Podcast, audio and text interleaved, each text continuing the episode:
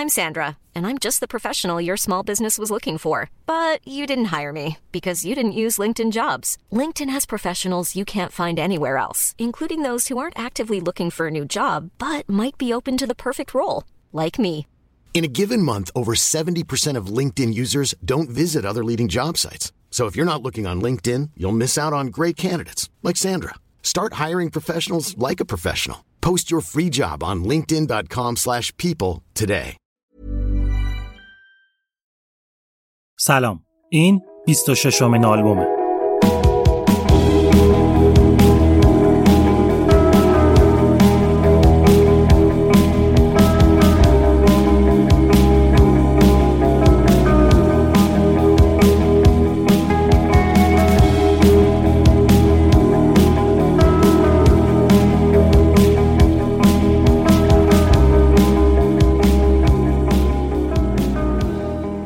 من بردیا برجسته نژاد هستم و این قسمت پادکست آلبوم در اواسط دیماه 1400 منتشر میشه. توی پادکست آلبوم من داستان ساخت و انتشار های مهم و تاثیرگذار تاریخ موسیقی از های شاخص و جریان ساز رو براتون تعریف می‌کنم.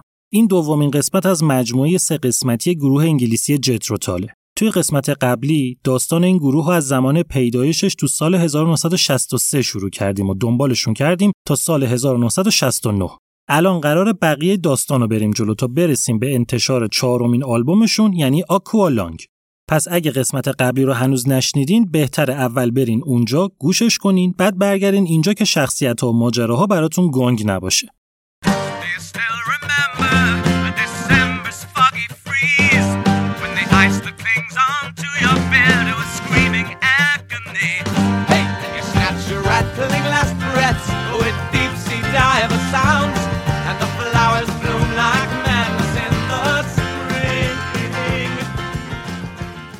اسپانسر این قسمت مرکز خدمات اسکی تهرانه. توی قسمت قبلی یه سری اطلاعات کلی در مورد خدماتشون بهتون گفتم. حالا می‌خوام یکم دقیق تر باز کنم که جریانشون چیه. اگه اسکی باز باشین قطعا به دردتون می‌خوره. مثلا یه مورد خیلی ساده کفش اسکی. ممکنه بری کفش بگیری یکم تنگ باشه بگی فدا سرم. یکم گشاد باشه بگی کفی می‌ذارم. اما کفش اسکی رو نمیشه اینطوری ماسمالی کرد. سایز درست کفش هم توی یاد گرفتنش هم تو خود اسکی کردن خیلی چیز مهمیه. شوخی نیست. قبل از خرید کفش اسکی باید بری پیش متخصص که فرم و طول و عرض و ارتفاع پات رو اندازه بگیره تا بتونی کفش درست بخری. مرکز خدمات اسکی تهران این کارو برات می‌کنه.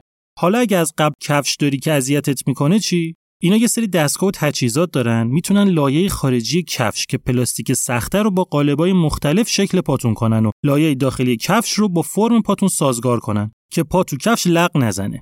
بعد تازه یه سری محلول مخصوص دارن که از سوئیس میارن. باش کفش رو ضد عفونی می‌کنن که همه باکتریا و قارچ و بوی بد کفش رو از بین می‌بره. بعد اگه بخواین فیکس اتون رو نصب یا تنظیم کنین اینجا همه جور فیکس رو واسه همه جور اسکی از روی سایز کفش و مشخصات خودتون نصب و تنظیم می‌کنن. کلا یه کاری می‌کنن که اسکی کردن دقیقتر و راحتتر و امن‌تر بشه براتون. مرکز خدمات اسکی تهران.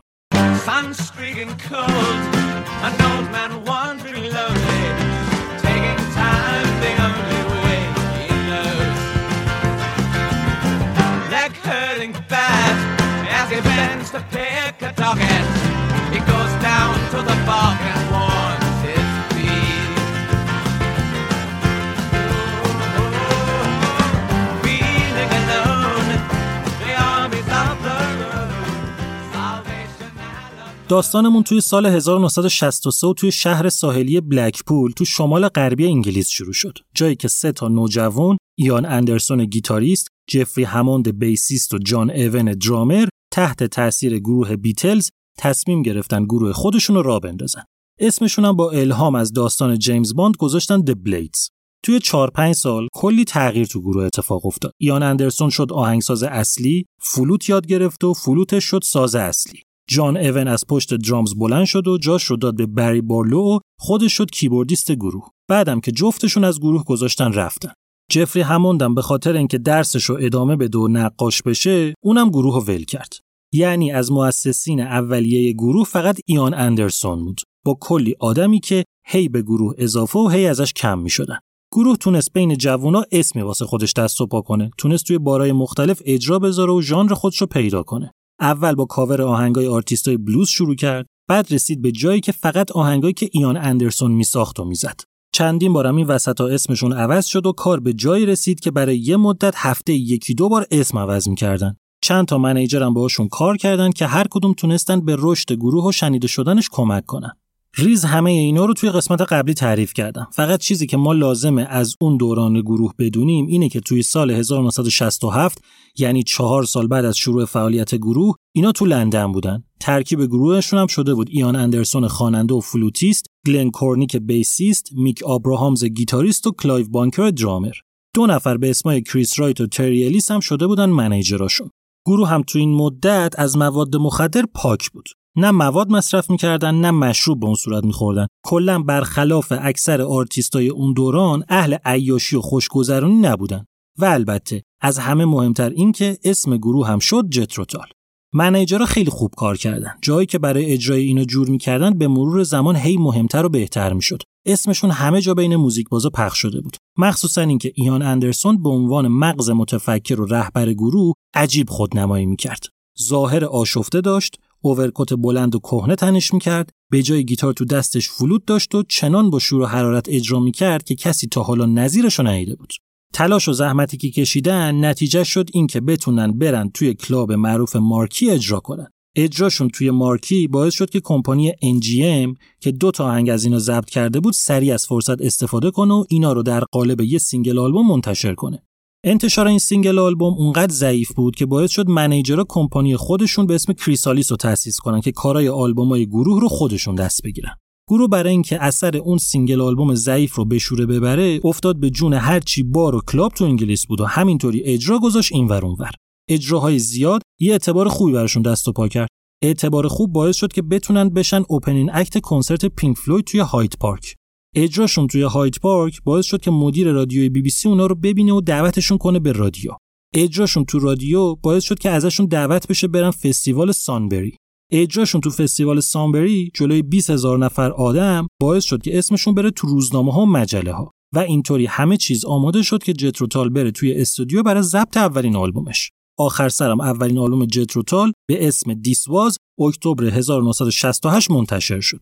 با وجود اینکه وزن اصلی آهنگسازی رو دوش ایان اندرسون بود اما ژانر آلبوم از میک آبراهامز گیتاریست تاثیر گرفته بود و شده بود بلوز اندرسون راضی نبود از نتیجه جنگ قدرت بین اندرسون و آبراهامز منجر به این شد که آبراهامز از گروه رفت و جاش رو یه گیتاریست جدید به اسم مارتین بار گرفت. دوباره پس مرور کنیم. اعضای گروه شدن ایان اندرسون خواننده و فلوتیست مارتین بار گیتاریست کلایو بانکر درامر و گلن کورنیک bassist. اوایل سال 1969 گروه راهی آمریکا شد که یه تور بزرگ و طولانی رو اونجا برگزار کنه. کریسالیس هم چون می‌دونست دور بودن گروه از انگلیس ممکنه باعث بشه که مردم جتروتالو فراموش کنن یه برنامه چید که گروه یه آهنگ تو همون آمریکا ضبط کنه و بیارنش انگلیس و به عنوان یه single آلبوم جدید منتشرش کنن. بچه های کریسالیس قشنگ این کاره بودن. می‌تونستن واضح و درست big picture رو ببینن و مهره ها رو یه طوری بچینن که آینده نتونه غافلگیرشون کنه. ضبط single جدید که تموم شد کریسالیس تور آمریکا رو نصف ول کرد و بلیتا رو گرفت و گروه رو برگردوند انگلیس. چرا؟ بذارین اینطوری بگم. برنامه این بود که single ی که توی آمریکا ضبط کرده بودن که تو قسمت قبلی گفتم اسمش بود Living in the Past تو ماه می توی انگلیس منتشر بشه. کریسالیس یه ماه زودتر از موعد انتشار single گروه رو برگردوند انگلیس که ببرتشون تو استودیو که ضبط آلبوم دوم رو شروع کنن. که وقتی single شون منتشر شد که قرار بود hit song بشه و بترکونه که انفجارش قرار بود تنور انگلیس رو حسابی داغ کنه و کاری کنه که اسم جتروتال همه جا شنیده بشه اینا با یه آلبوم آماده سریع برگردن تو بازار. یعنی تا این حد حساب شده و فکر شده. سریع که میگم منظورم فرداش نیست و کارهای نهایی کردن یه آلبوم با امکانات اون موقع خیلی طول می‌کشید. حالا الان ممکنه سوال پیش بیاد که مگه علکیه واسه اینکه بری تو استودیو ضبط کنی باید آهنگ جدید داشته باشی. الانم که فقط 6 ماه از انتشار آلبوم قبلی گذشته چطوری ممکنه پس؟ جواب اینه که آهنگ نوشتن ایان اندرسون اصلا قطع نشد. یعنی اینو داشتن کارهای آلبوم اولو می‌کردن اندرسون داشت آهنگ جدید واسه آلبوم دوم مینوشت. اصلا اون موقع یه بخش بزرگ دعواهاش با میک آبراهامز گیتاریست که از گروه رفت سر همین موضوع بود. که نه تنها اندرسون آبراهامز رو توی آهنگسازی بازی نمی‌داد بلکه توجهو از روی موسیقی بلوز برداشته بود و رفته بود توی فاز دیگه. تو این مدت هم که آبراهامز رفته بود اندرسون با خیال راحت خودش رو سوژه کرده بود و در مورد زندگی خودش و خاطراتش آهنگ می ساخت طوری که تو همین چند ماه بیشتر از یه دونه آلبوم آهنگ تونسته بود ببنده و کنار بذاره. خب بالاخره روزی که منتظرش بودن رسید. دوم می 1969 single جدید گروه یعنی آهنگی که توی آمریکا ضبط کرده بودن توی انگلیس منتشر شد. کریسالیس واقعا گل کاشت. آهنگ Living in the Past تونست بشه رتبه سوم چارت انگلیس. تمام رادیوها آهنگو پخش می‌کردن. روزنامه ها فضای progressive rock و jazz fusion آهنگو تحسین می‌کردن. مردم آهنگو زیر لب زمزمه می‌کردن. از جتروتال سر اینکه توی چارت شده بود رتبه سوم دعوت شد که بره توی برنامه تلویزیونی Top of the Pops اجرا کنه که همین حضور توی یکی از پربیننده ترین برنامه های انگلیس یعنی اگه احیانا هنوز کسی تو کشور مونده که جتروتال نمی‌شناسه اونم باهاشون آشنا بشه. سه ماه بعد از انتشار single کارهای ضبط آلبوم دوم تمام شد. دو ماه هم کارهای میکس و mastering و چیزهای دیگه طول کشید. در نهایت 25 جولای 1969 یعنی به فاصله کمتر از ده ماه از آلبوم اول و کمتر از سه ماه. از انتشار single جدید دومین آلبوم جتروتال به اسم Stand Up منتشر شد.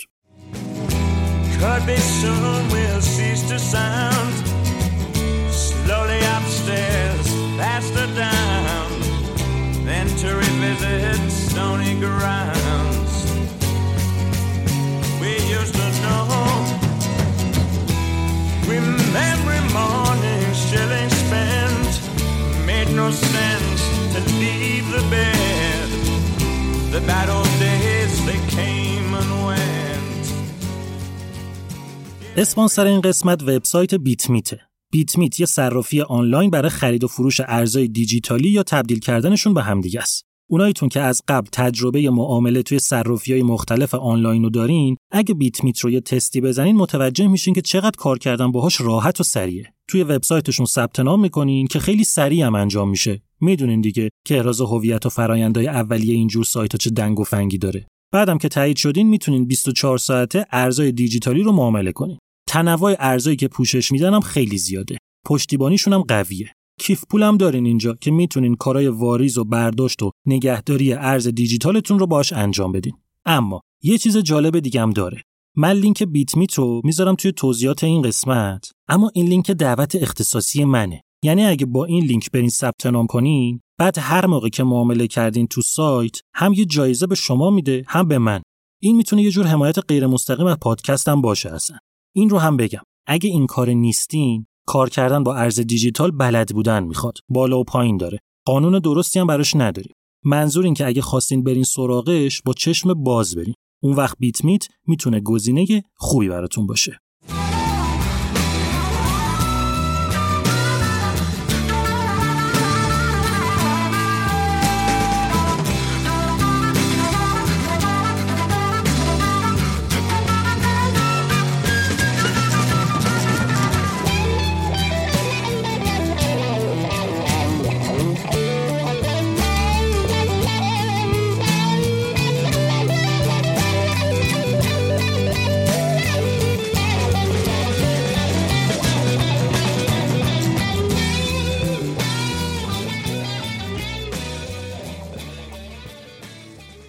اول بیاین ببینیم این آلبوم با آلبوم قبلی چه فرقایی داره. توی آلبوم اول ترکیب گروه این بود. ایان اندرسون خواننده و فلوتیست، گلن کورنیک bassist، کلایو بانکر درامر و میک آبراهامز گیتاریست. واسه آلبوم دوم آبراهامز از گروه رفته بود و جاشو مارتین بار گرفته بود. پس تا اینجا گیتاریست گروه عوض شده بود. توی آلبوم اول گفتم بهتون که آهنگا به کیا و چطوری credit شده بودن. خلاصش این که همه اعضای گروه هر کدوم یه سهمی توی آهنگا داشتن. ایان اندرسون بیشتر بقیه کمتر. اما توی آلبوم دوم به طور مطلق تمام قدرت دست ایان اندرسون بود و تمام ده تا track فقط و فقط credit شدن به ایان اندرسون. یعنی توی این آلبوم بقیه اعضای گروه تقریبا نقش نوازنده رو بازی کردن و دخالتشون توی ساخت آهنگا به اندازه ای نبود که آهنگ به اسمشون credit بشه. همچین چیزی یه اتفاق خیلی مهم و بزرگ واسه هر گروه موسیقیه. یعنی درسته که آلبوم به اسم جتروتال منتشر شده اما صاحب امتیاز تمام آهنگاش فقط یه نفر اونم ایان اندرسونه. فرق سوم این که توی آلبوم اول ژانر غالب آهنگا تحت تاثیر حضور میک آبراهامز بلوز راک بود. اما توی آلبوم دوم بلوز رفته بود به حاشیه. بود هنوز اما کمرنگ بود. اینجا فضای آهنگا بیشتر رفته بود به سمت موسیقی فولک و توی بعضی جاها موسیقی پروگرسیو راک. چهارم این که توی آلبوم اول هر آهنگی یه مضمونی داشت. انسجام توی کارا نبود به اون صورت. اما توی آلبوم دوم ایان اندرسون رفته بود تو گذشته خودش و رابطش با پدر و مادرش رو کرده بود سوژه اصلی آلبوم و حرفاشو با یه طنز fun و بامزه تعریف کرده بود. اندرسون واسه ساختن آهنگ این آلبوم مدل lyrics نوشتنش رو از باب دیلن و روی هارپر الهام گرفته بود استایل موسیقی رو از جیمی هندریکس و بلایند فیث. با اینکه اندرسون سعی کرده بود توی نوشتن lyrics یه تم واحد رو حفظ کنه اما توی نوشتن موسیقی تا اونجا که تونسته بود تنوع به خرج داده بود. کنار چند تا آهنگی که تم راک داشتن چند تا آهنگ خلوت و آروم و ملودیک هم گذاشته بود. instrumental هم گذاشته بود. حتی آلبوم یه کاور از یکی از آهنگای باخ رو هم داشت تو خودش. قشنگ معلوم بود که همه چی از همه نظر نسبت به آلبوم قبلی بهتر شده. موسیقی اندرسون پخته شده بود. سازبندی ها متنوع شده بود. نوازنده ها بهتر شده بودن. مارتین بار نشون داده بود که جانشین خوبیه واسه میک آبراهامز. در کنار همه چیزایی که نسبت به آلبوم قبلی تغییر کرده بود اما هنوز دو تا چیز ثابت بود. اول اینکه همچنان کمپانی آیلند توی انگلیس و کمپانی ریپرایس توی آمریکا توزیع کننده آلبوم بودن. دوم اینکه همچنان تری الیس manager تهیه کننده آلبوم بود. البته با یه تفاوت مهم اینکه در کنار اسم تری الیس می‌شد اسم خود ایان اندرسون رو هم به عنوان تهیه کننده دوم دید. اینم البته بگم که دیوید پالمر توی این آلبوم هم یه حضور کوچیکی داره. پالمر همون آقای موسیقی کلاسیک بود که کار orchestral arranging آلبوم قبلی رو کرد. اینجا منتها فقط روی یکی از آهنگا کار کرده. آلبوم Stand Up به شدت موفق بود. حواستون به اسم آلبوم هست؟ آلبوم اول اسمش بود This Was، این بود، اینی که دارین گوش میدین جتروتال بود، دیگه نیست، دیگه قرار نیست باشه. آلبوم دوم اسمش بود Stand Up، یعنی بلند شو، یعنی برخیز. جتروتال انگار با این آلبوم دوباره از جاش بلند شده بود و خیز برداشته بود و قویتر ظاهر شده بود. این آلبوم تونست خیلی راحت بشه رتبه اول چارت انگلیس و رتبه بیستم چارت آمریکا. حالا دیگه جتروتال یه گروه معروف و شناخته شده بود. یه روز کمپانی منیجرا یعنی کریسالیس بچه های گروه رو جمع کرد و گفت یه خبر مهم براتون دارم. گفتش که اول از همه بهتون تبریک میگم. آلبوم دوم کشیدمون بالا. شدیم رتبه اول چارت. ماشاءالله بهتون و دمتون گرم. خبر خوب این که حالا دیگه جتروتال به جایی رسیده که به جای اینکه opening act بقیه باشه خودش می‌تونه headliner باشه. این یعنی چی؟ یعنی از این به بعد به جای اینکه جتروتال بره کنسرت رو گرم کنه تا بعدا یه گروه دیگه بیاد اجرا کنه یه گروه دیگه میاد کنسرت رو واسه اینا گرم می‌کنه. اینا بعدش به عنوان اجرای اصلی میرن رو stage کریسالیس که اینو گفت اینا همینطور نگاه کردن. کسی چیزی نگفت. کریسالیس گفت الان فهمیدین چی گفتم؟ کلشون رو تکون دادن. یعنی آره. گفت پس چرا هیچی نمیگین؟ چرا اینطوری نگاه می‌کنین؟ ذوقتون کو. نفهمیدین انگار چی شد. این یعنی اصل موفقیت. همه خودشونو جر میدن که به همچین چیزی برسن. چه مرگتونه شماها؟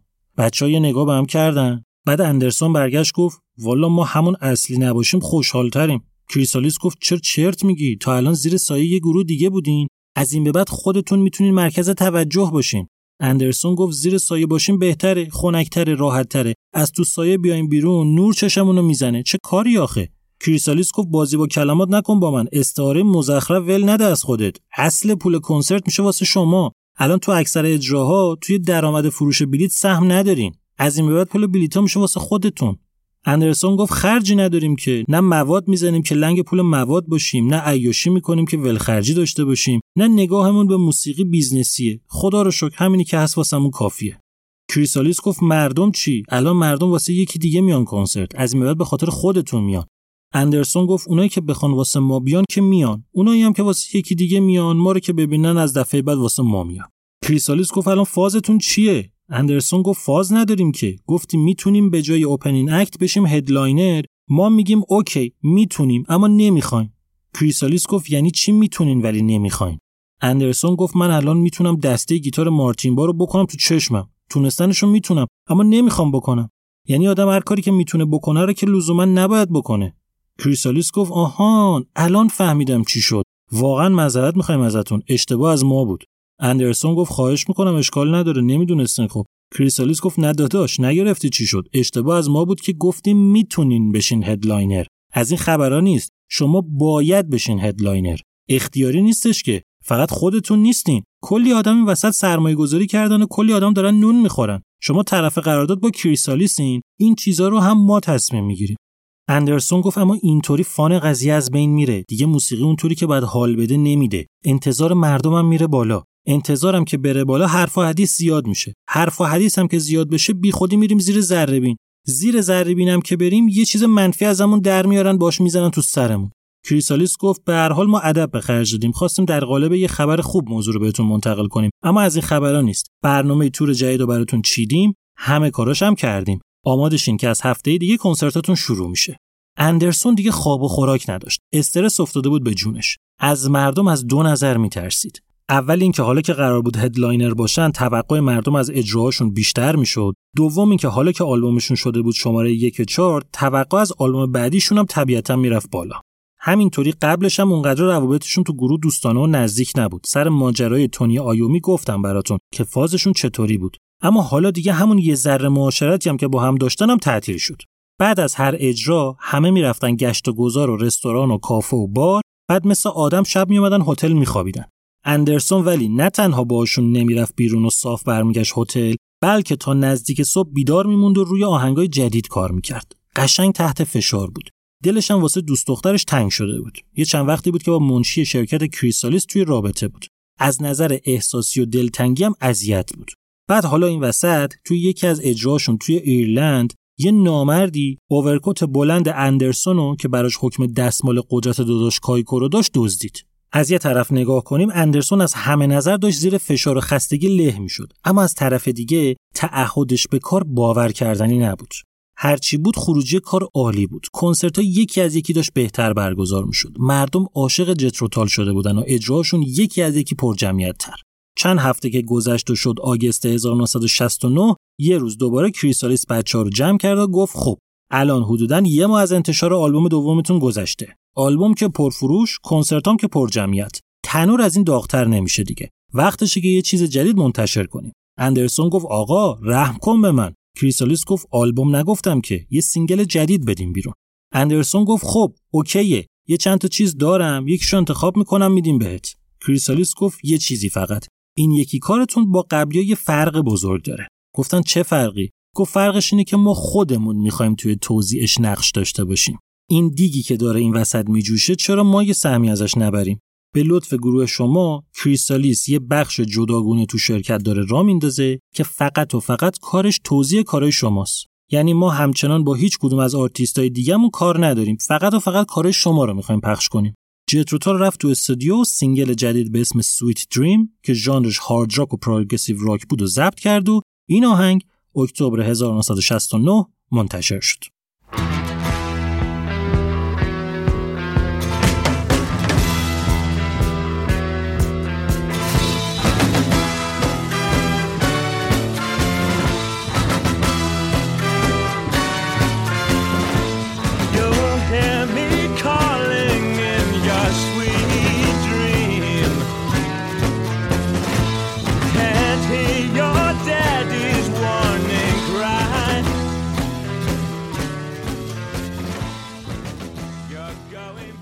Sweet Dream تونست بشه رتبه هفتم چارت انگلیس. موفقیت این آهنگ به فاصله کم از انتشار آلبوم دوم یه شهرت عجیبی رو واسه جتروتال مخصوصا توی خود انگلیس رقم زد.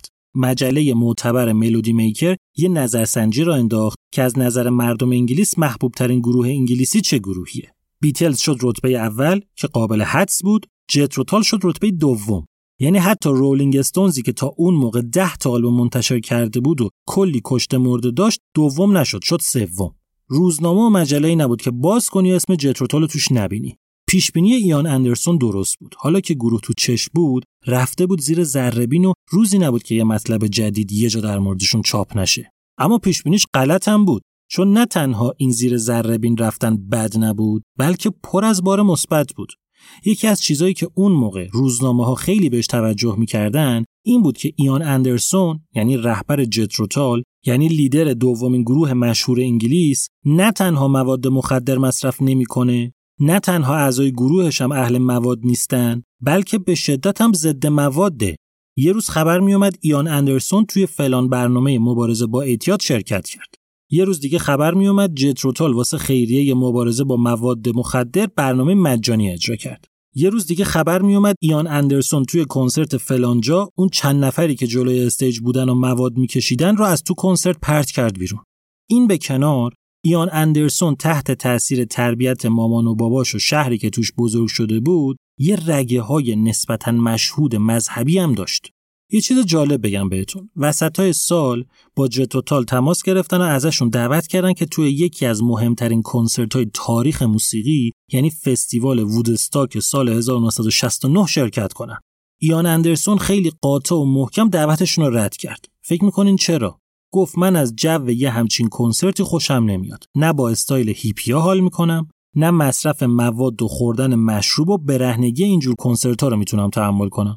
تاکید روزنامه ها بزرگ کردن این موضوع ها شد یه دلیل دیگه محبوبیت جتروتال مامان باباهای همیشه نگران هیچ وقت موج نوع موسیقی رو درک نمی‌کردن. مهمم نبود. کسی هم ازشون انتظار نداشت. اما حالا به خاطر دور بودن جتروتال از مواد به خاطر اینکه می‌دیدن اینا به خدا اعتقاد دارن کاری به کار بچه هاشون نداشتن که می‌خوان جتروتال گوش بدن یا کنسرت جتروتال برن. سال 1969 رسید به آخرش که کریسالیس دوباره بچه ها رو جمع کرد و گفت نه تنها الان وقتش single جدید منتشر کنیم که یه وقت تنور سرد نشه بلکه باید کار روی آلبوم سوم رو هم شروع کنیم. اندرسون گفت تو خفه کردی ما رو با این تنور تنور کردنت. گفتن مشکلی هست مگه؟ اندرسون گفت نه مشکلی نیست به اندازه کافی آهنگ داریم الان. فقط یه چیزی کمه. گفتن چی؟ گفت ما الان چهار نفریم. یه نفر پنجمی هم لازم داریم. چیزایی که من نوشتم اینایی که داریم براش کافی نیست. گفتن چی می‌خوای دقیقا؟ گفت یکی رو می‌خوام واسه پیانو و کیبورد. گفتن تا الان که خودت هر جا لازم بوده می‌زدی اینا رو که. گفت دلیل نمیشه که. من بقیه سازارم بلدم. می‌خوای همه رو بریزیم بیرون خودم تنهایی بشینم همه رو بزنم. حالا کم داشته باشیم واسه استودیو جاشو پر می‌کنیم یه جوری. سر اجراها چیکار کنیم؟ می‌خواین من با دو تا دستم فلوت بزنم با دو تا پام کیبورد. گفتم باز قاطی کردی چرا؟ گفت نه آخه پدر من در اومده. هر جا یه چیزی تا الان کم اومده من خودم رفتم یاد گرفتم که کار زمین نمونه. من الان آهنگ که می‌سازم. تهیه کنندگی هم که دارم می‌کنم. فلوت و گیتار الکتریک و سازدهنی هم که می‌زنم. رفتم پیانو و ارگ و ماندولین و گیتار آکوستیک و حتی بالالیکام یاد گرفتم. بالالیکا یه ساز روسی شبیه ماندولینه. دیگه بس دیگه. گفتن خب بده مگه؟ این همه چیزی یاد گرفتی سطح خودتو بردی بالا. الان یعنی می‌خوای برای هر کدوم اینا یه نفر برداری بیاری؟ گفت نه فقط واسه پیانو و کیبورد. از این ساز متنفرم. حالم بد میشه اصلا میشینم پشتشون. گفتن OK از اول همینو بگو. باشه می‌گردیم یکی پیدا می‌کنیم. اندرسون گفت من خودم یکی رو زیر نظر دارم. گفتن کی؟ گفت جان ایون. گفتن کدوم جان ایون؟ گفت مگه چند تا جان ایون داریم؟ جان ایون خودمون دیگه. همون که به خاطرش اسم گروهمون اون اوایل بود John Evan Band. گفتن اون مگه ول نکرد برگرده شهرتون درس بخونه. گفت جوگیر بود اون موقع یه غلطی کرد. فکر کرد ما چی نمیشیم. حالا که دیده چیزی شدیم از خداشه که برگرده. گفتن بیخیالش شو. این دوباره فیض قلمبش دیلینگ میشه می‌ذاره میره ها. گفت من فقط جان ایونو می‌خوام. نمیشه آدم صفر کیلومتر آورد الان نمیشه کسی قبلا جای دیگه کار کرده رو باش کار کرد. کار ما معمولی نیست. من نه وقتشو دارم نه حوصلهشو دارم که با یه آدم جدید سر اینکه فاز ما رو بگیره سر و کله بزنم.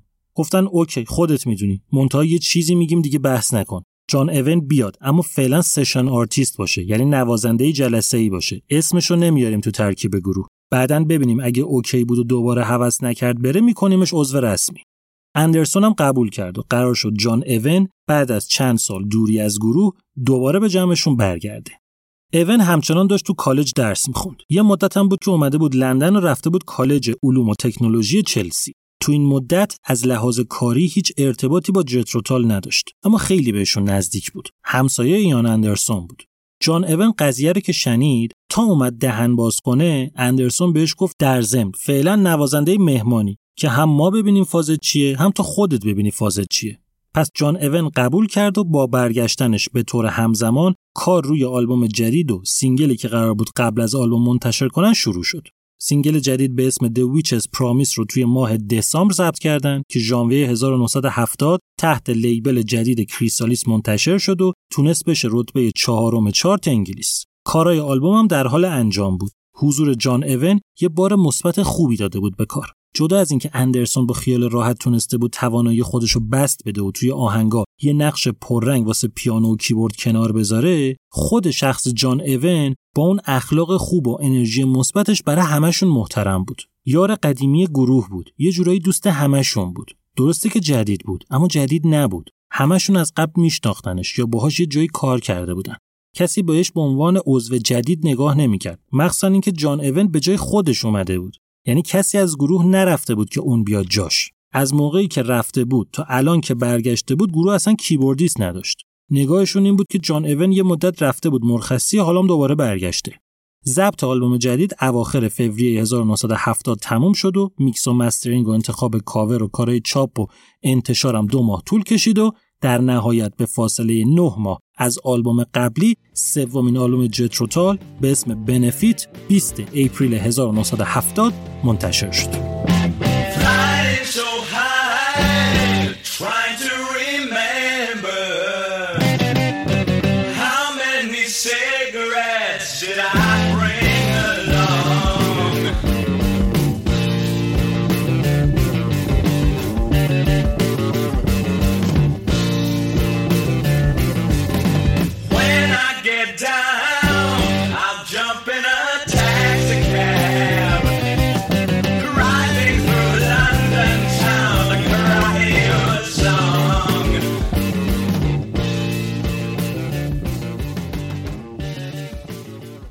بیاین حالا ببینیم این یکی آلبوم با قبلیش چیاش شبیه چیاش فرق داره. اینجام همه آهنگا فقط و فقط credit شده به ایان اندرسون. اینجام تری الیس و ایان اندرسون تهیه کننده های آلبوم بودن. با یه فرق بزرگ. اینکه این دفعه اندرسون تهیه کننده اصلی بود و تری الیس تهیه کننده دوم. سومی که دیوید پالمر برای بار سوم با گروه به عنوان orchestral arranger همکاری کرده. منتها تو آلبوم قبلی فقط تو یه track بود اینجا تقریبا تو تمام track ها هست. خب پس این شد شباهت ها. اما تفاوت ها. اول اینکه توی این آلبوم جان ایون به عنوان نوازنده مهمان پیانو و کیبورد حضور داشته. دوم اینکه محدوده انتشار آلبوم و به جای اینکه بیان مثل قبل انگلیس و آمریکا کنن اومدن گسترده تر کردن و اروپا و آسیا هم آوردن توش. اینطوری که کمپانی Island به کمک کمپانی تازه تأسیس Chrysalis به جای انگلیس پخش تو اروپا رو دست گرفت کمپانی Reprise هم علاوه بر آمریکا توی ژاپن و استرالیا هم آلبوم پخش کرد. اما بزرگترین فرقی که این آلبوم با آلبوم قبلی داشت فاز آهنگا بود. توی lyrics یه تغییر پررنگ اتفاق افتاده بود. دیگه از اون شوخ طبعی و با مزه بازی آلبوم قبلی خبری نبود. lyrics dark بود منفی بود نگاهش بدبینانه بود. از نظر موسیقی هم Jethro Tull دیگه به طور کامل از موسیقی بلوز اومده بود بیرون و توی هیچ کدوم از آهنگا واردش نشده بود. دو تا چیز رو اینجا به وضوح می‌شد فهمید. اول اینکه Jethro Tull میگم Jethro Tull منظورم در اصل ایان اندرسونه. Jethro Tull توی این آلبوم از لحاظ موسیقی پاشو یه قدم جلوتر نذاشته بود. پاشو برداشته بود اما جلوتر نذاشته بود. عقبتر هم نذاشته بود. پاشو برداشته بود گذاشته بود یه طرف دیگه که هیچ ربطی به اون مسیری که تا الان توش بود نداشت. Jethro Tull شجاعتر شده بود. تجربه پذیرتر شده بود. توی آهنگای این آلبوم تحت تاثیر آلبومای اخیر جیمی هندریکس و Led Zeppelin riff گیتار پررنگتر از همیشه شده بود. یعنی اندرسون با این کارش درصد موسیقی hard rock رو تو کل آلبوم کشیده بود بالا. بعد اینکه به پشتگرمی حضور جان ایون keyboardist کرم تجربه کردن موسیقی الکترونیک که تازه سر و کلش پیدا شده بود افتاده بود به جونش. یه کارایی کرد تو استودیو و یه انگولک بازیایی با سینتی سایزر و کیبورد در آورد که ردش تو تمام آهنگا حتی اونایی که خلوت و آکوستیکن هم هست. آلبوم سوم موفق از آب در اومد. تونست توی چارت انگلیس بشه رتبه سوم. به خوبی آلبوم قبلی که شد رتبه اول نبود اما بازم همین خیلی بود. منتها تو آمریکا به خاطر عشق عجیبی که مردمش به موسیقی هارد راک داشتن آلبوم سوم از دوم موفق تر شده بود. اما منتقدا اونقدر نتونستن با آلبوم ارتباط بگیرن. یه سری گفتن آلبوم Benefit تنبل و احمقه. یه عده گفتن اون جهشی که از آلبوم اول به دوم اتفاق افتاده بود توی آلبوم دوم به سوم تکرار نشده. یه عده گفتن موزیکش و riff اش okay ه اما lyrics ش منسجم نیست. یه عده گفتن انسجام lyrics تو سرشون بخوره. این چرا انقدر فاز منفی و dark داره؟ همه اینا ولی به کنار. نکته مهم این بود که خود اندرسون هم از خروجی کار راضی نبود. ضعف بزرگ اصلی آلبومو بخش الکترونیک ماجرا می‌دونست. می‌گفت سینتیسایزر مثل یه زگیل گوشتی بیریخ چسبیده به آهنگا. اندرسون فهمیده بود که اشتباه کرده. فهمیده بود که پیشرفت کردن و جلو رفتن معنیش این نیستش که به هر قیمتی سوار هر موج جدیدی که میاد بشه. خیلی صادقانه می‌گفت اگه همچین حرکتی که من کردم درست بود قطعا قبل من بیتلز این کارو می‌کرد. می‌گفت من خودم می‌گفتم هر کاری که آدم می‌تونه بکنه رو نباید لزوما بکنه. اما خودم اینجا افتادم تو تله. فکر کردم چون می‌تونم باید به زور انجامش بدم. کریسالیس از نتیجه راضی بود ولی. چیزی که براش مهم بود رتبه آلبوم تو چارت بود که اونم خوب شده بود. ولی واسه اینکه یکم نظرا رو بتونه مثبت کنه اومد دو تا از آهنگای آلبوم رو single کرد داد بیرون. جواب که نداد هیچ بدترم شد. هیچ کدوم از آهنگا اصلا تو چارت نیومدن. اینجا بود که کریسالیس برگشت به اندرسون گفت سریع باید روی یه single جدید کار کنین تا نقدای منفی رو بشوره ببره. یه چیزی رو بذارین اینجا توضیح بدم. یه وقت گیج نشین. single به یه تک آهنگ میگن که جدا از آلبوم منتشر میشه. اینو می‌دونستیم. گفته بودیم قبلا تو پادکست. منتها با این تعریف دو مدل single می‌تونیم داشته باشیم. یکی میشه آهنگی که جای اصلیش توی آلبومه اما جدا هم منتشرش می‌کنن تا الان توی پادکست تقریبا تو همه قسمت ها وقتی گفتم single منظورم همین بوده. یعنی یه آهنگی که با یه معیارهایی از بین آهنگای آلبوم انتخابش می‌کنن و جدا منتشرش می‌کنن که بتونه تبلیغ خود آلبوم باشه. اما توی ماجرای جتروتال به جز این آلبوم آخری که گفتم دو تا single ازش انتخاب کردن و منتشرش کردن جای دیگه نگفتم اینا single انتخاب کردن. گفتم single ضبط کردن. یعنی چی؟ یعنی بعضی وقتها یه آرتیست برای اینکه بازار رو حفظ بکنه و اسمش رو توی رسانه ها نگه داره میره تو استودیو و یه تک آهنگ ضبط می‌کنه. بدون اینکه اصلا قرار باشه بعدا اون آهنگ رو بذارن توی یه آلبوم. یعنی میشه یه آهنگ جدید که نه قبلا توی آلبوماشون بوده نه بعدا قرار توی آلبوماشون بیاد. اینا رو بهشون میگن non-album single یعنی single های غیر آلبومی. خب پس کریسالیس اومد به جتروتال گفتش که زود روی یه single جدید غیر آلبومی کار کنین تا نقدای منفی و خراب شدن اون دوتا single آلبومی رو پاک کنه. اندرسون اینجا خیلی جدی و با قاطعیت گفت که ما دیگه single غیر آلبومی ضبط نمی‌کنیم. گفتن چرا؟ جواب میده که. گفت اتفاقا جواب نمیده. اولا که من دیگه hit song نمی نویسم سوار موجم نمیشم. چیزی که ملت پاپ پسند دوست دارن رو تحویلشون نمیدم. دوما ما فروش آلبوممون خیلی بیشتر از single است هم آلبوم قیمتش بیشتره هم تعداد بیشتری فروش میره. اکثر کسایی هم که single رو می‌خرن همونان که آلبوما رو می‌خرن. یعنی این زور اضافه ای که می‌زنیم همچین مخاطب جدیدی هم برامون نمیاره. سوما اینکه من نمی‌خوام با single دادن تمام مدت حواسمون به چارت باشه و از اصل قضیه جا بمونیم. ما از این به بعد non-album single منتشر نمی کنیم single از خود آلبوم میدیم بیرون که رادیوم یه چیزی واسه پخش داشته باشن. تو چارت هم رتبه نیاوردیم نیاوردیم. پس از این به بعد single فقط از خود آلبوم اونم برای promote کردن خود آلبوم. پس از اینجا بود که دیگه رفتن تو استودیو برای ضبط single جدید تعطیل شد.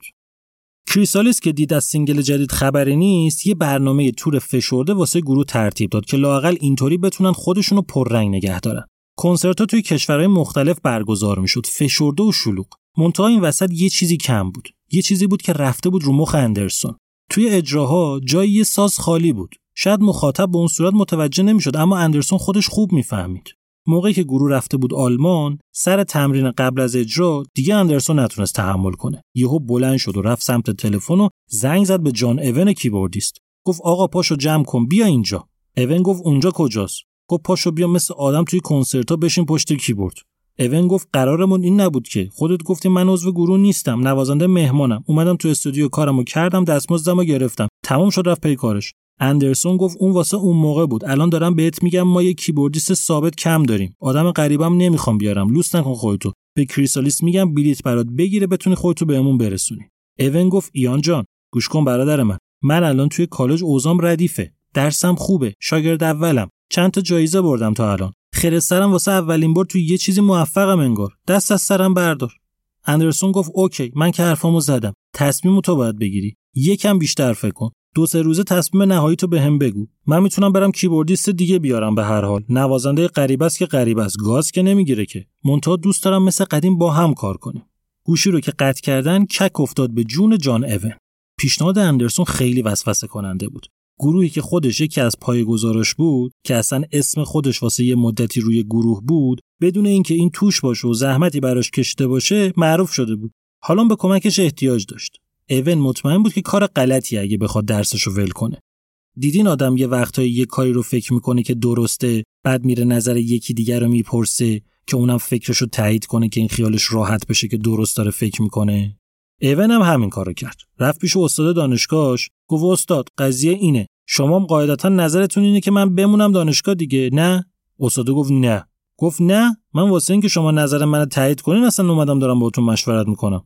استاد گفت دیوانه ای مگه؟ یکی بیاد بهت بگه من به جای اینکه با یه گروه راک برم دور دنیا رو بگردم می‌خوام بیام سر کلاسای بورینگ تو بشینم. خندت نمی‌گیره خودت؟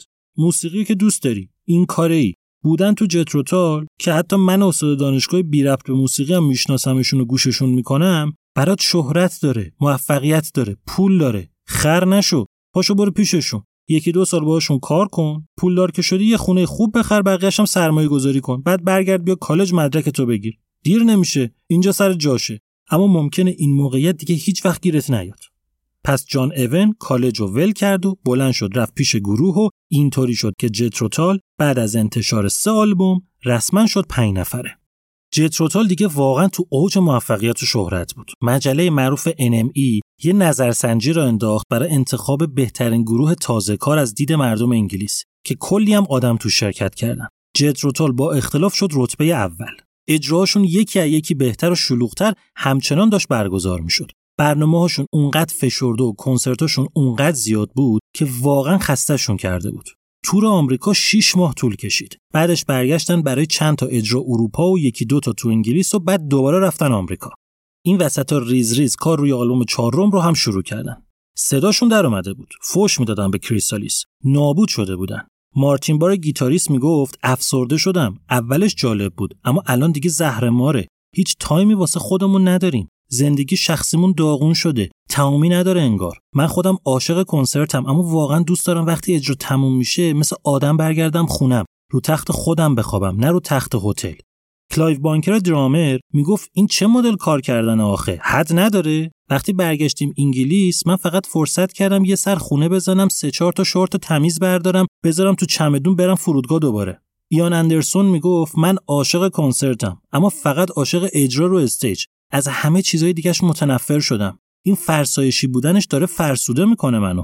تنها دلخوشیم آهنگ نوشتنه وگرنه تنهایی تو اتاق هتل دق می‌کردم. از ته دلم اول هر تورمون با خودم عهد میبندم که این یکی دیگه تموم بشه از گروه میام بیرون و فقط استراحت می‌کنم. اما نمیشه انگار. گلن کورنی که بیسیست می‌گفت حالم دیگه از کنسرت به هم می‌خوره. نه مغزم دیگه می‌کشه نه جسمم. پا میشیم میریم واسه اجرا تو فستیوال. از فرودگاه خسته و داغون مستقیم میریم اونجا که مثلا ساعت هشت اجرا کنیم. بعد اونقدر همه چی از همون اولش با تأخیر و خارج از برنامه انجام میشه و گروه های قبلیمون یا دیر میان یا برنامهشون رو کش میدن وقتی نوبت ما میشه شده چهار صبح. تو سرمای اون وقت صبح شما تصور کن من باید انگشتامو بکوبم رو سیم بیسکیتا. Millions of people have lost weight with personalized plans from Noom, like Evan, who can't stand salads and still lost 50 pounds. Salads, generally, for most people, are the easy button, right? For me, that wasn't an option. I never really was a salad guy. That's just not who I am. But Noom worked for me. Get your personalized plan today at Noom.com. Real Noom user compensated to provide their story. In four weeks, the typical Noom user can expect to lose one to two pounds per week. Individual results may vary. Hiring for your small business? If you're not looking for professionals on LinkedIn, you're looking in the wrong place. That's like looking for your car keys in a fish tank. LinkedIn helps you hire professionals you can't find anywhere else, even those who aren't actively searching for a new job but might be open to the perfect role. In a given month, over 70% of LinkedIn users don't even visit other leading job sites. So start looking in the right place. With LinkedIn, you can hire professionals like a professional. Post your free job on linkedin.com slash people today. همین موقع ها بود که یه مشکل جدید پیش اومد. گفتم بهتون که جتروتال تحت تاثیر تفکر و نگرش ایان اندرسون به شدت ضد مواد بود. رسانه ها هم از هر فرصتی استفاده می‌کردن که این موضوع رو تو خبراشون پررنگ کنن. کنسرت های خیریه و ضد مصرف موادشون هم تو همه جای دنیا مخصوصا توی انگلیس و آمریکا به راه بود. همچین چیزی رو اصلا نمی‌شد تو گروه های اون موقع پیدا کرد اینطوری نبود که بقیه تبلیغ مصرف مواد بکنن و اما همه می‌دونستن که هر کی توی هر گروهی چیا مصرف می‌کنه. اندرسون نه تنها مواد نمی‌زد بلکه خیلی محکم و جدی هر جا که صحبتش می‌شد ازش میپرسیدن می‌گفت rock artist بودن معنیش این نیستش که طرف معتاد و عیاش و دائم الخمره. اون موقع واسه خیلیا rockstar بودن تعریف شده بود تو همین سه تا چیز مواد الکل دختر. مشکل جدیدی هم که پیش اومده بود مربوط به همین بود. گلن کورنیک بیسیست عاشق همین تعریف rockstar بودن بود. دختر باز بود. شبا که می‌رفتن هتل و همه تنهایی برمیگشتن تو اتاقشون کورنیک رو یکی دوتا دختر همراهی می‌کردن. مشروب زیاد می‌خورد. موادم مصرف می‌کرد. معتاد نبود. مصرفش نسبت به خیلیا هیچ بود. اما همین فازش همین که اندرسون فکر می‌کرد که کورنیک قرتی بازی های شهرت براش مهمتر از خود موسیقیه حسابی رفته بود رو مخ اندرسون. نه تنها با نفس این مسئله مشکل داشت بلکه نگران این بود که این کارای کورنیک ممکنه اون تصویری که توی این همه مدت سعی کرده از جتروتال تو ذهن مردم بسازه رو خراب کنه. تا اینکه یه روز موقعی که گروه تور آمریکا رو تموم کرده بود و رفته بود فرودگاه جان اف کندی نیویورک که برگرده انگلیس تری الیس manager اومد سراغ کورنیک. گفت گلن جان بیا بریم بشینیم یه قهوه با هم بخوریم یکم گپ بزنیم. کورنیک گفت بذار بارو تحویل بدم میام. گفت نه ولش کن. بعدا تحویل میدی. همین الان بیا. کورنیک هم از همه جا بیخبر دنبالش رفت. وقتی نشستن الیس خیلی حاشیه نرفت. گفت من واقعا استایل ساز زدن تو دوست دارم. به نظرم جتروتال نمی‌تونه بیسیستی به خوبی تو پیدا کنه. کورنیک گفت وقتی من هستم برای چی هستم باید بخواد که بیسیست پیدا کنه؟ الیس گفت شرمنده. ایان نمی‌خواد تو دیگه تو گروه باشی. گفت یعنی چی؟ چرا آخه؟ گفت با فاز rockstar یت مشکل داره. گفت دو تا پک مواد دو سه تا shot ویسکی و چهار تا دختر که این مسخره بازی ها رو نداره. الان وسط کار روی آلبوم جدیدیم. این همه تمرین کردیم. مگه میشه؟ کجاست الان؟ برم باش صحبت کنم. الیس گفت اونا الان دیگه از gate رد شدن. نمی‌خوان با چش تو چش بشن. من بلیت تو کنسل کردم. پرواز تو انداختم فردا. شرمندم واقعا. اما این چیزیه که ایان می‌خواد. و اینطوری شد که گلن کورنیک بیسیست بعد از سه سال عضویت تو گروه و حضور توی سه تا آلبوم از جتروتال اخراج شد.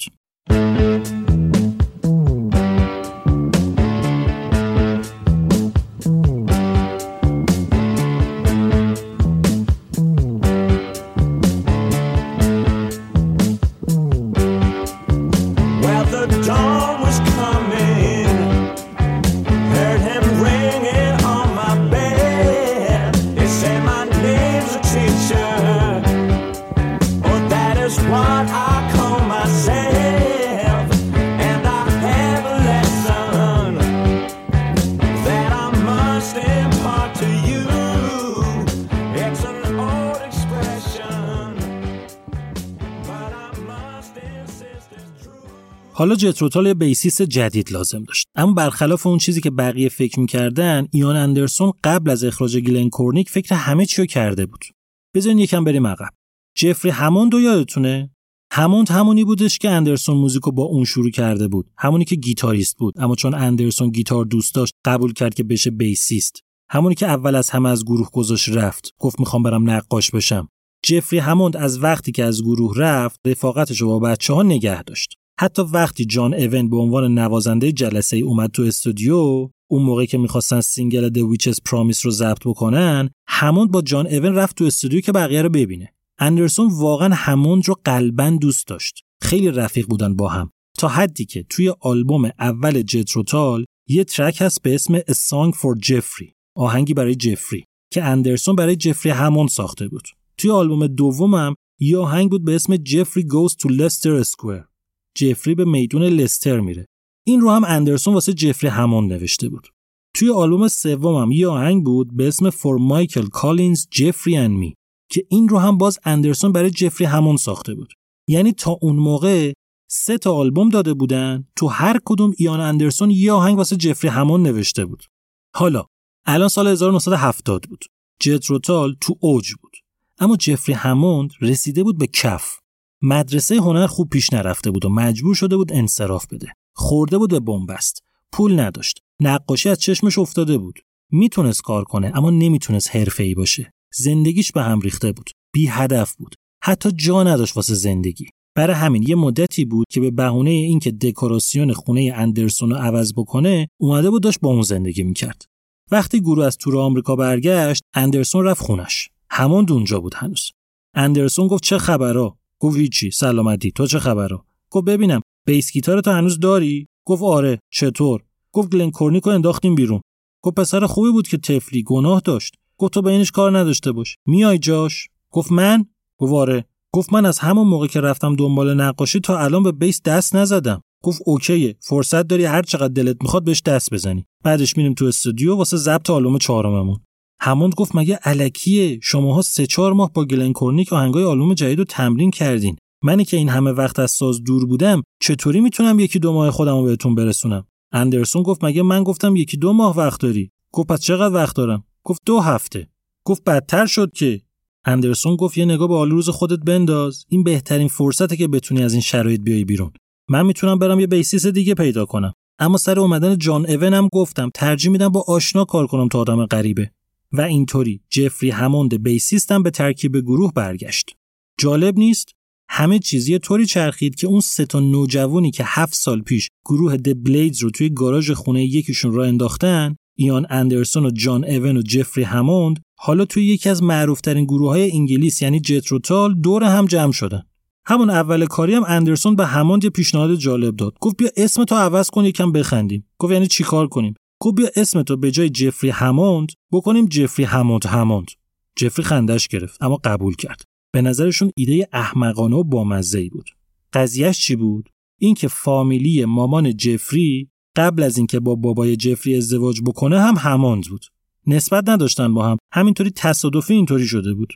ما ولی همون هموند صداش می‌کنیم. اما بدونین که از اینجا به بعد هر جا که اسمی از جفری هموند برده شده توی liner notes آلبوم یا رسانه ها اسمش جفری هموند هموند بوده.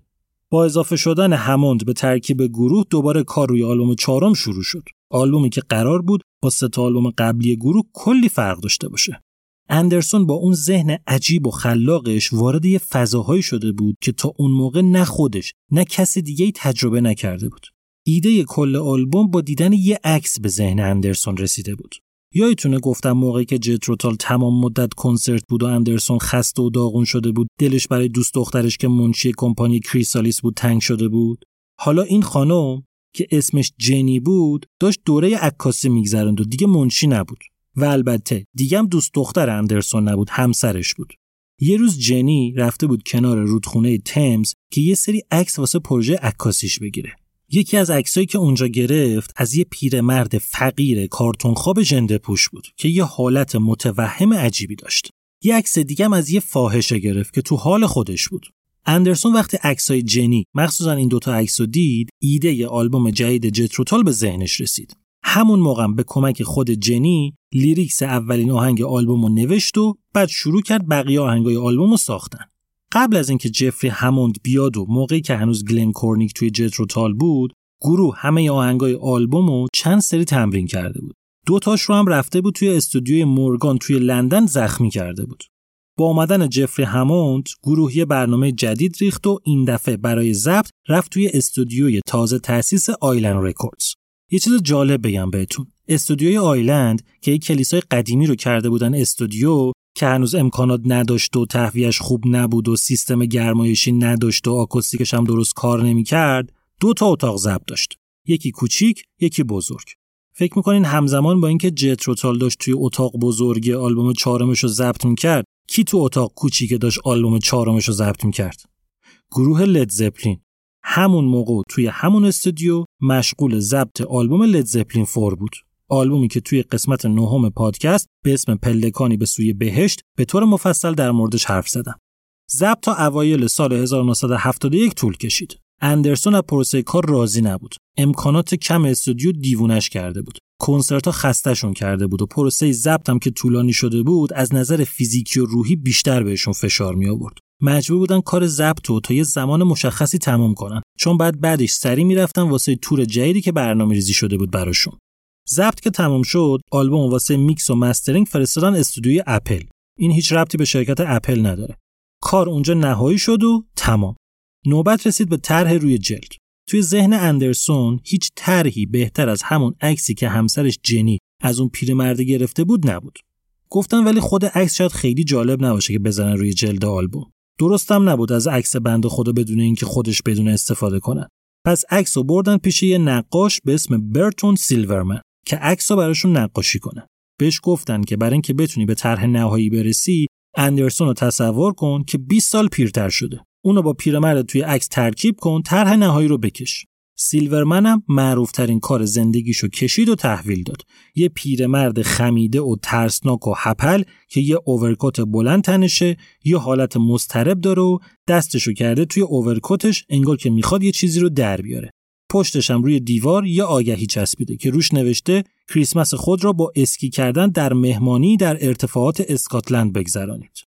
جالب اینه که چون این پیرمرد یه اوورکوت بلند تنشه شبیه همونی که از اندرسون توی ایرلند دزدیدن موهاشم بلند و ریش داره شباهتش به اندرسون خیلی بیشتر از اون چیزی شده که می‌خواستن واسه همین یه عده فکر کردن این خود اندرسونه که اصلا ماجرای آهنگای آلبوم تجربیات شخصی خودشه اما خودش خیلی جدی قضیه رو رد کرده. گفت نه این منم نه این معرف منه. من هیچ وقت نه خیابون خواب بودم نه فقیر بودم. من یکی بودم از طبقه متوسط جامعه. برتون سیلورمن منو نکشیده. منم دوست ندارم که وانمود کنم آدم روی جلد آلبومم. پس این شد تره روی جلد. تره پشت جلد همون پیرمرد رو نشون میده که لبه جدول نشسته و یه سگ سفید کنارش واسطاده تره وسط آلبوم هم پنج نفر رو داره نشون میده که هیچ کدومشون اون پیرمرده نیست. سر و وضع و حالتشون نشون میده که پولدار رو سرخوشن. یکیشون داره می‌کشه یکیشون داره مینوشه یکیشون یه آتیشدان داره میچرخونه یکیشون یه صلیب تو دستشه یکیشون هم داره به بیرون کادر نگاه می‌کنه. طرحها کامل شد و موند اسم آلبوم. اندرسون می‌خواست روی کاراکتر پیرمرد یه اسم بذاره و می‌خواست همین اسم بشه اسم خود آلبوم. نمی‌خواست ساده بگیره قضیه رو. تا اینجای کار هیچی ساده نبود. نمی‌خواست مثلا بهش بگه ولگرد پیر یا یه چیز بیمزه تو این مایه ها یه شب موقعی که نشسته بود جلوی تلویزیون و داشت سریال سی هانت رو می‌دید کاراکتر اصلی که نقشش رو لوید بریجز بازی می‌کرد یه جاش می‌خواست بره زیر آب اکسیژن داشت به خودش میبست که گفت این آکوالانگه. اسم اون دستگاهه یعنی آکوالانگ بود. لانگ یعنی ریه آکوا یعنی آب. در اصل آکوالانگ اسم اون برندی بود که این دستگاه رو درست کرده بود که برند آمریکاییه. اینجا بود که اندرسون اسمی که برای پیرمرد آلبومش می‌خواست و پیدا کرد. آکوالانگ. دیگه همه چیز حاضر و آماده شد و در نهایت 19 مارچ 1971 چهارمین آلبوم و شاهکار جتروتال به اسم آکوالانگ منتشر شد.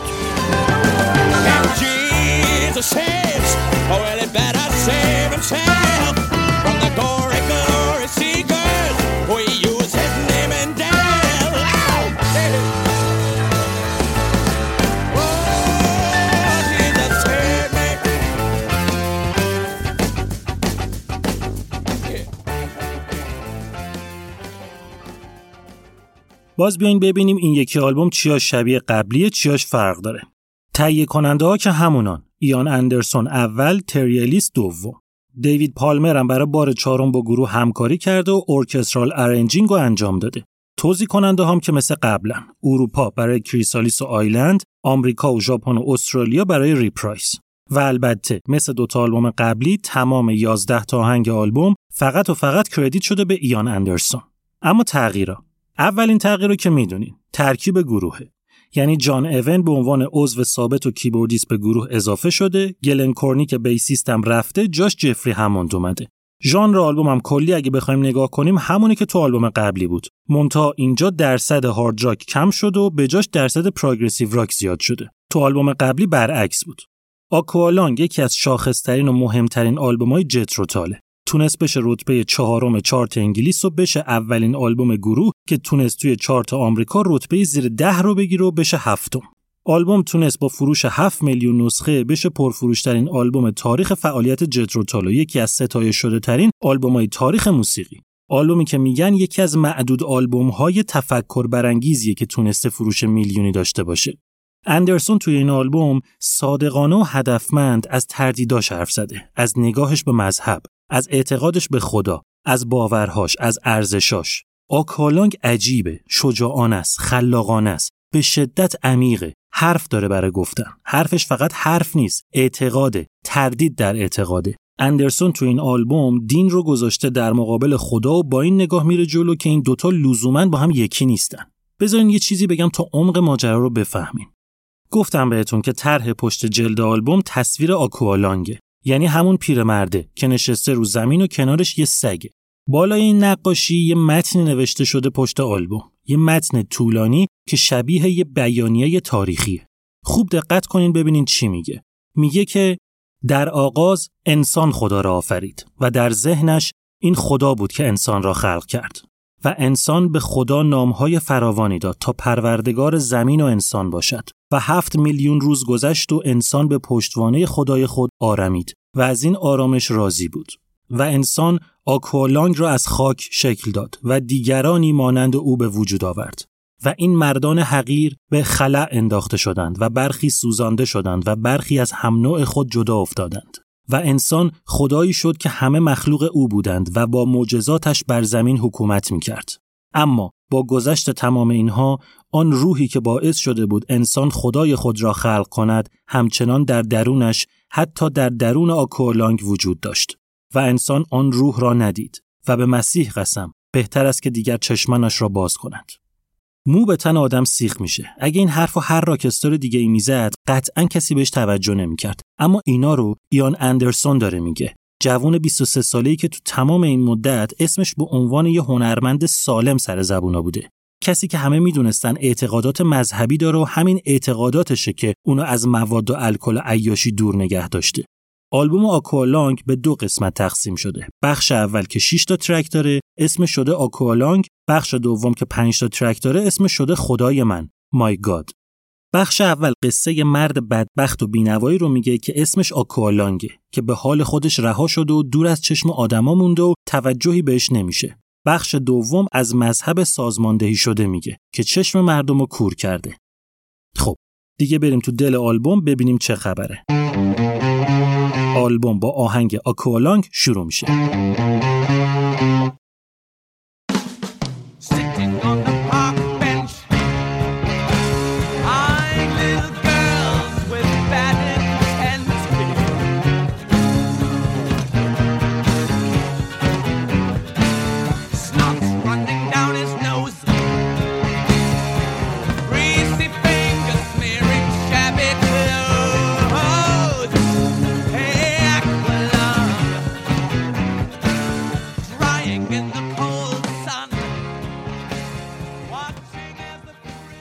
آکوالانگ با یکی از شناخته شده ترین riff های تاریخ موسیقی شروع میشه. riff ی که مارتین بار گیتاریست واسه این آهنگ نوشته.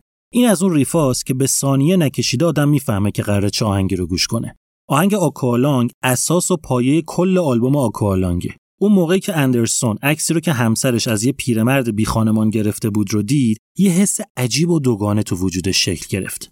از یه طرف ناراحت شد و عذاب وجدان گرفت که این آدم تو این سن مجبور تو همچین شرایطی زندگی کنه و هیچکس بهش اهمیت نمیده. از طرف دیگه ترس افتاد به جونش که این پیرمرد چقدر ترسناکه چقدر کثیفه که هر کی اینو تو خیابون ببینه حتی خودش. راهشو کج می‌کنه و سعی می‌کنه از نزدیکش رد نشه که هر کسی حتی خودش با وجود این آدم احساس امنیت نمی‌کنه. اندرسون با دیدن این عکس درگیر حسای دوگانه و متضاد شد که دلش برای کسی سوخته که ازش میترسه. این عکس ذهنش رو درگیر کرد. مدام داشت به این پیرمرد فکر می‌کرد تا اینکه حس سوم اومد سراغش. اینکه این آدم با این همه بدبختی چقدر آزاده چقدر بیقیده که هیچی نداره که برای دست دادنش بترسه. قضیه داشت لحظه به لحظه براش جالبتر می‌شد. رسید به حس چهارم. اینکه این آدم با این مشخصات و با این همه آزادی که داره از جامعه ترد شده و هیچکی اونو نمیپذیره. که این آزادی با این شرایط اصلا نمی‌تونه چیز لذت بخشی باشه. اندرسون حسای مختلفش رو با جنی در میون گذاشت و دوتایی نشستن با طرح یه ایده لیریکس این آهنگو نوشتن. بیاین ببینیم این آهنگ چی داره بهمون به میگه. ورس اول میگه که نشستی بر روی نیمکت پارک با نیت بد به دختر بچه ها چشم دوخته ای آب دماغت جاری شده. انگشتان چربت لباسهای کهنت را کثیف کرده. هی hey, آکوالانگ خودت را در آفتاب سرد خوش می‌کنی. به شورت پفدار دخترک خیره شده ای احساس می‌کنی که یک مرغابی مرده ای. شانس بد خود را به بیرون تف می‌کنی. دقت کنین که همین اول کاری چه تصویر منزجر کننده ای از این پیرمرد بهمون میده.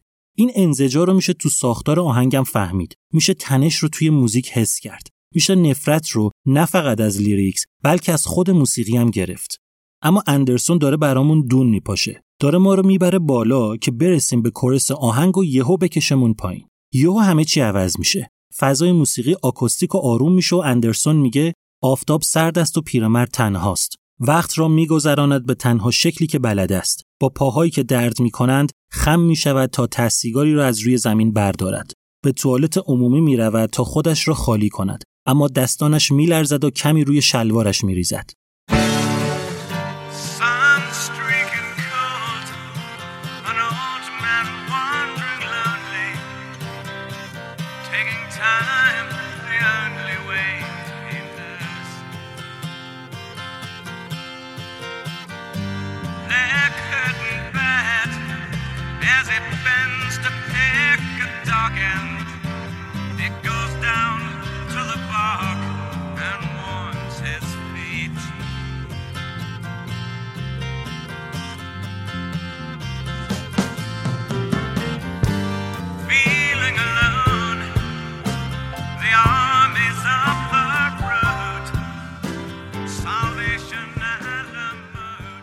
تو پرانتز بگم نمی‌خوام کل lyrics آهنگا رو ترجمه کنم. هم طول می‌کشه هم توضیح دادن تک تک تشبیهات و استعاره هاش سخت و پیچیده میشه. فقط یه چیزایشو میگم که تم قضیه دستتون بیاد. که اگه خودتون دوست داشتین برین بقیه‌شو در بیاریم چی شد اینجا توی chorus؟ یعنی فضا عوض شد آروم شد مهربون شد. انگار که نگاه اندرسون هم مثل آهنگ تغییر کرده باشه. حالا داره برای پیرمرد وحشتناکی که تصویر کرده بود دلسوزی می‌کنه. انزجار از پیرمرد سر جاشه اما اندرسون پیرمرد رو می‌فهمه. یکم جلوتر اندرسون آکوالانگ رو دوست صدا می‌کنه. بهش میگه friend. یه جا دیگه بهش میگه پیرمرد. منم. غریبه نیست. اندرسون برای اینکه این آدم رو به ما نشون بده تا اونجا که شده خودش رو بهش نزدیک کرده. انگار که داره بهمون میگه این ولگرد منو می‌شناسه. منم اونو می‌شناسم. پس چیزی که دارم بهت میگم واقعیت داره. یعنی انقدر lyrics هوشمندانه است انقدر دقیقه انقدر استعاره ها و تشبیهاتش عجیب و جذابه که هوش از سر آدم می‌بره. دوباره جلوتر ریتم و ملودی و تمپو همه چیز آهنگ تغییر می‌کنه و وارد یه فضایی میشه که یه روزنه امیدی بهمون به بده. انگار که آکوالانگ از دیدن راوی یعنی اندرسون از دیدن یه چهره آشنا کمی دلش گرم شده.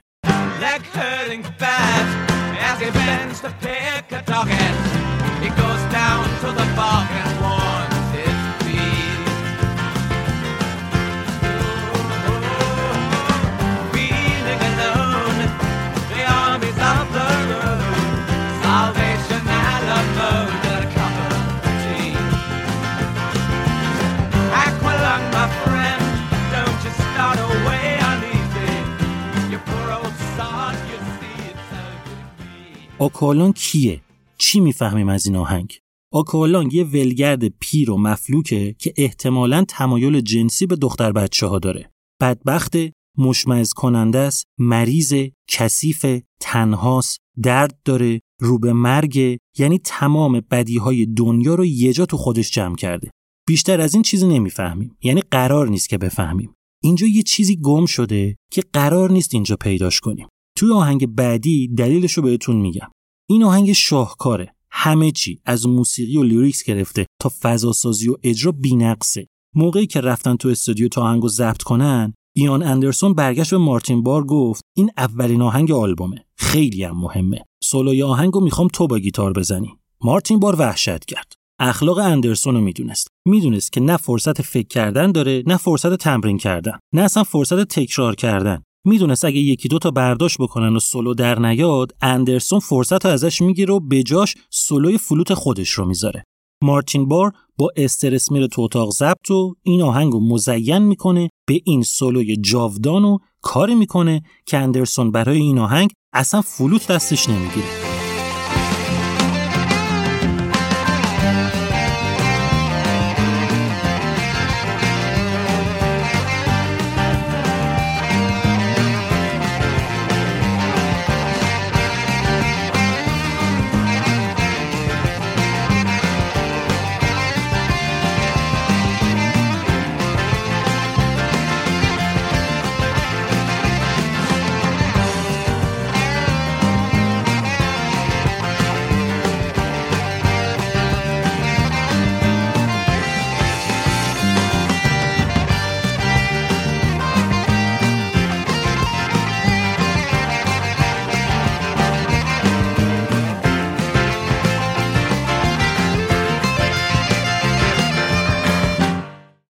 موقعی که مارتین بار داشت سولو این آهنگو ضبط می‌کرد چنان رفته بود تو خودش که حواسش به هیچی نبود.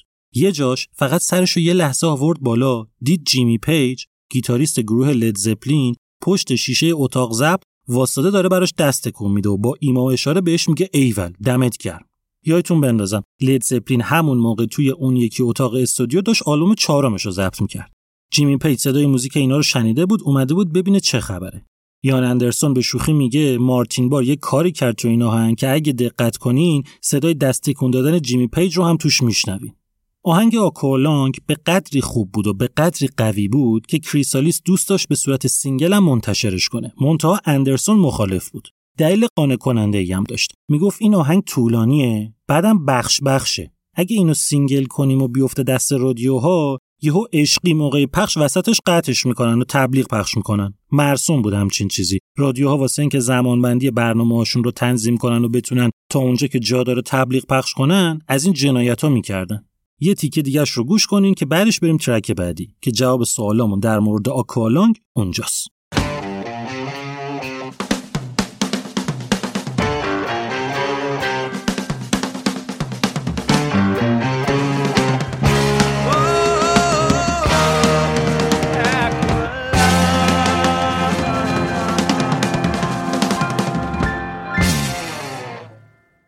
آهنگ دوم کراس آید مری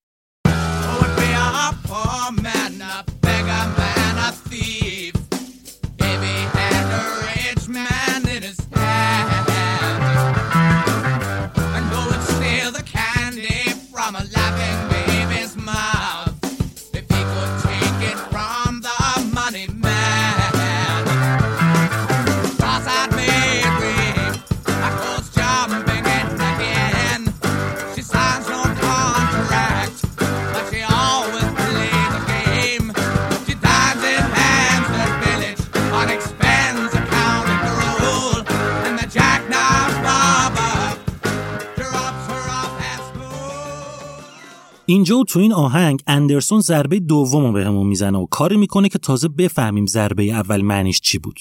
این آهنگ در مورد دختریه به اسم مری. دختریه که اندرسون حس خوبی بهش نداره. برای همین برای تحقیر اسمشو گذاشته مری چپول. اسم آهنگ هست کراس آید مری. کراس آید یعنی کسی که چشماش چپه. مری کیه؟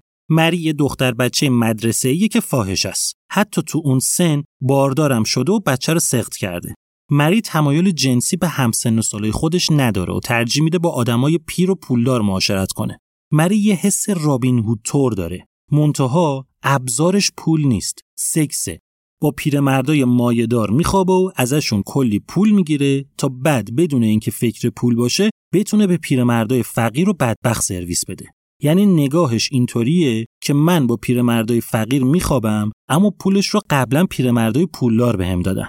تو این آهنگ ما از آکوالانگ هم میشنویم و می‌فهمیم یکی از کسایی که مری چپول بهش سرویس میده همین آکوالانگه اینجاست که تازه تصویری که از آکوالانگ داشتیم برامون کامل میشه. شاید حتی لازم باشه برگردیم یه بار دیگه آهنگ اول آلبوم رو گوش کنیم تا بفهمیم دید زدن دختر بچه ها و خیره شدن به شورت پفدار معنیش چیه. دختری که اندرسون اینجا بهمون معرفی می‌کنه درسته که فاحش است. درسته که جزو قشر پست جامعه است. اما داره به نوبه خودش به اعتقاد خودش به روش خودش به یه قشر خاصی از آدما کمک می‌کنه.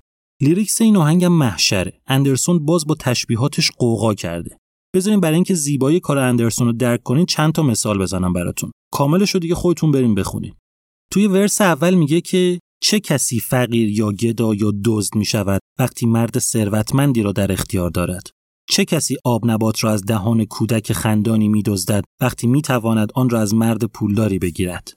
اینجا داره اندرسون کاراکتر دختر رو قبل از اینکه اسمی ازش ببره توصیف می‌کنه. اما یه ریزه کاری هست اینجا. یه چیز معروفی از تو انگلیسی. اسمشو بذاریم قافیه بازی شمارشی. اسم دیگه به ذهنم نمی‌رسه. مثلا تو فارسی ده 20 15 1016 میشه قافیه بازی شمارشی. یا اتل متل تو طول گاوه حسن چجوره؟ یا آشماش بیرون باش مواظب خودت باش. اینا همه میشن قافیه بازی شمارشی. یه شبه شعر بیمعنی که وقتی می‌خوایم یه چیزی رو بشمریم ازش استفاده می‌کنیم. حالا یکی از این قافیه بازی های شمارشی معروف تو انگلیس میگه که tinker tailor soldier sailor rich man poor man beggar man thief یعنی بندزن، خیاط، سرباز، ملوان، پولدار، فقیر، گدا، دزد. اندرسون اومده تو خط اول lyrics ش برای اینکه منظورش رو بهتر برسونه چهار نفری که توی بخش دوم این قافیه سازی شمارشی هستن. یعنی پولدار و فقیر و گدا و دزد و برداشته بعد پولدار رو از اون ستای دیگه جدا کرده گفته چه کسی فقیر یا گدا یا دزد می شود وقتی مرد ثروتمندی را در اختیار دارد. این الان مثلا یه نمونه. یا یه جای دیگه آهنگ توی کورس میگه مری چپول در دهکده همستد شام می‌خورد. به هزینه ای که برابر با هیچ است. و بعد آرایشگر چاقو به دست او را جلوی مدرسه رها می‌کند. ظرافت lyrics اندرسون رو وقتی ترجمه می‌کنی داغون میشه. اما وقتی بفهمی آدم چی می‌خواد بگه اون وقته که هنرش رو میشه درک کرد. دهکده همستد یکی از جاهای پولدارنشین لندن بوده. تو پرانتز یه چیزی رو بگم. از اواسط دهه 60 آرتیستای موسیقی mainstream انگلیس در یه حرکت خودجوش شروع کردن توی کاراشون استفاده کردن از اسم جاها و location های انگلیس. خیلی وقت بود که آمریکایی‌ها مخصوصا توی موسیقی کانتری و بلوز اسم شهر و ده و رودخونه و کافه و رستوران و این چیزاشون رو میذاشتن. انگلیسی هم حس کردن که لازمه اونام اصلیت آهنگاشون رو اینطوری امضا کنن. خب پس مری میره تو رستورانای گرون لندن غذا می‌خوره. به هزینه پیرمردای پولداری که همراهشونه. پول که واسه اون آدم هیچه. حتی میشه اینطوری برداشت کرد که این پول به خاطر این هیچه که این آدما هزینه غذا خوردنشون با مری رو به حساب هزینه های بیزنسیشون می‌زنن و از جیب خودشون نمیدن. بعد میگه آرایشگر چاقو به دست جک نایف باربر اونو می‌ذاره جلوی مدرسه. جک نایف به این چاقوها میگن که تیغش تا میشه میره تو خودش چاقو زامندار. حالا این کیه؟ قضیه واسه موقعیه که سقط جنین کلا غیر قانونی بوده. واسه همین کسایی که می‌خواستن بچهشون رو بندازن می‌رفتن پیش یه کسایی که معمولا آرایشگر بودن که طرف با این چاقوها یه بلایی سرشون بیاره که بچهشون بیفته. وقتی میگه این آدم دخترک رو می‌بره می‌ذاره جلوی مدرسه یعنی انگار هیچ اتفاقی نیفتاده. یعنی رفته مری پیش طرف بچه رو سخت کرده بعد یارو مری رو برداشته برده گذاشته جلوی مدرسه که بره سر درس و مشقش. قشنگ داره خیلی زشت عمق فاجعه رو نشون میده که چقدر یه جامعه می‌تونه به زندگی یه همچین دختری بیتفاوت باشه. خط خط لیریکس رو میشه همینجوری موشکافی کرد و نشست در موردش بحث کرد. ما تا اینجا دو تا آهنگ داشتیم با دو تا کاراکتر با دو تا تصویر از فقر. دو تا آدمی که در کنار هم معنی پیدا می‌کنن. تو این آهنگ هم بالاخره صدای فلوت اندرسون رو میشنویم. مخصوصا اینکه یه سولوی کوچیکم مشترکن با گیتار مارتین بار میرن با هم. همین تیکر رو گوش کنین که بریم بعدی.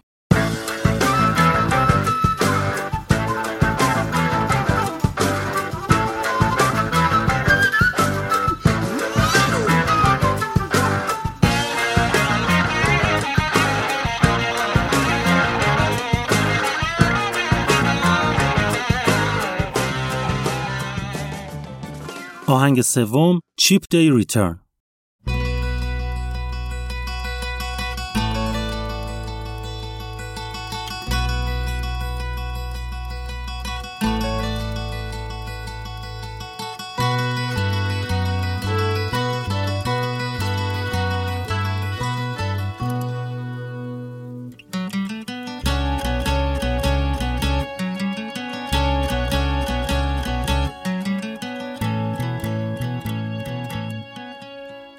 این آهنگ جزو آهنگای کوتاه آلبومه. مدتش فقط 81 ثانیه است. یه آهنگ آکوستیک گوشنواز که هیچ ربطی به دو تا آهنگ قبلی نداره. موقعی که داشتن کارهای آلبومو می‌کردن خبر می‌رسه که پدر اندرسون به شدت مریض و توی بیمارستان بستری شده. اندرسون برای دیدن باباش با قطار برمیگرده بلکپول که بره بیمارستان. میره باباشو می‌بینه و موقعی که داشته برمیگشته توی ایستگاه پرستون منتظر قطار بوده که این آهنگو برای باباش می‌نویسه. آهنگ دلچسبه اما غمگینه.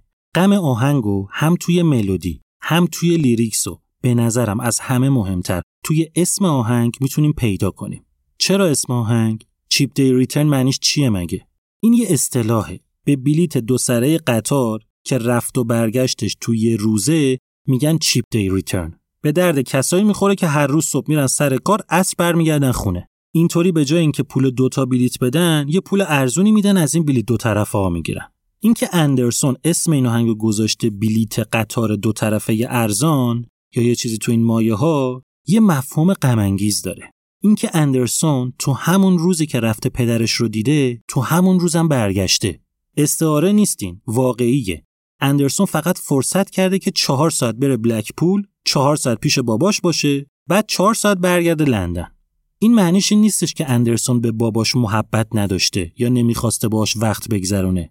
این داره مشغله عجیب این آدم رو بهمون به نشون میده که فقط همینقدر تونسته زمان بذاره برای پدرش. کاراکترش رو هم که شناختین. آدم متعهدیه. صد نفر دارن از قبل هنر این آدم نون می‌خورن. نمی‌تونه همه برنامه ها رو به هم بریزه. انتخاب این اسم برای این آهنگ یه تنز تلخ داره تو خودش. خود lyrics هم همینطوره. طنز ظریف و در عین حال تلخی داره اونم. یه جاش میگه تو غمگینانه به این فکر می‌کنی که آیا پرستار اون طوری که شایسته پدرته باش رفتار می‌کنه یا نه. اون وقت پرستار برات چای میاره و ازت امضا می‌خواد.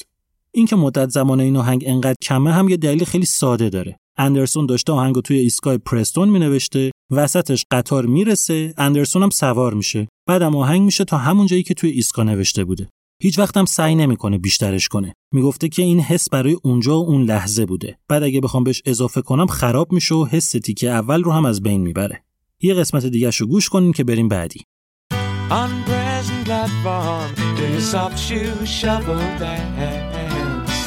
Brush away the cigarette ash that's falling down your pants. And then you sadly wonder, does the nurse treat your old man the way she should? She made you tea, asked for your autograph. What a laugh.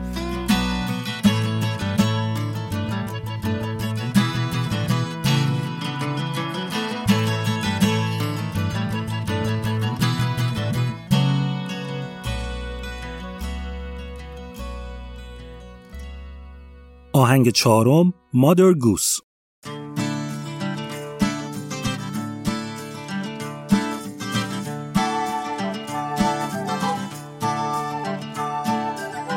As I did walk by Hampstead Fair, I came upon Mother Goose. So I turned her loose as she was screaming. And a foreign student said to me, was it really true? There are elephants and lions too in Piccadilly Circus.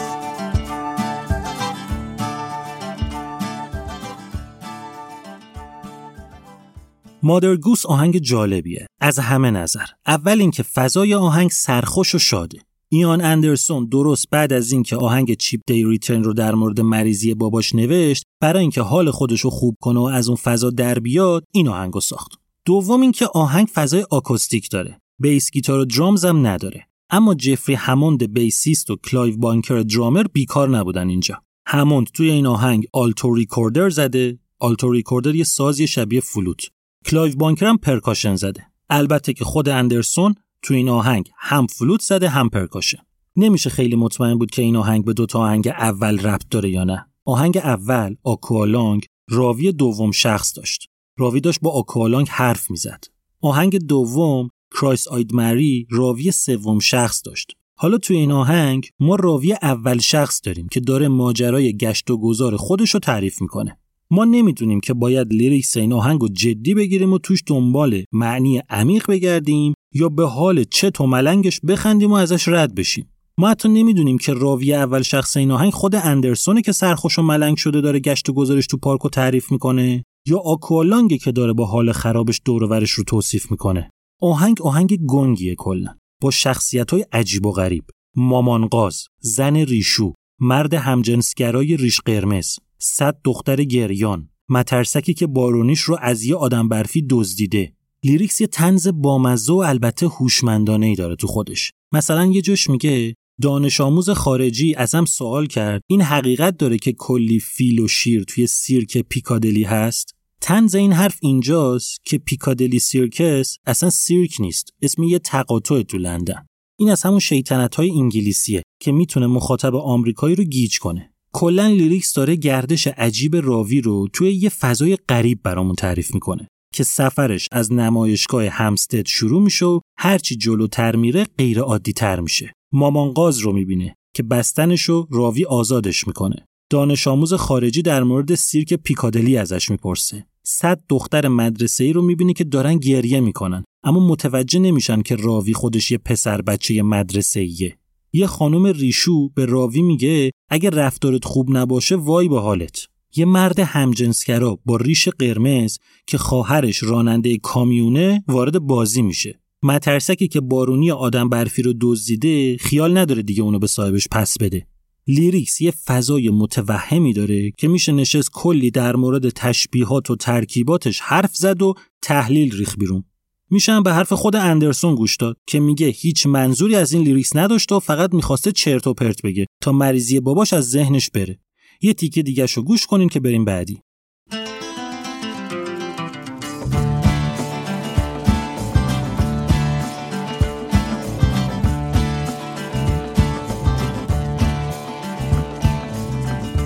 Johnny Scarecrow make his rounds in his jet's black Mac, which he won't get back, stole it from a snowman.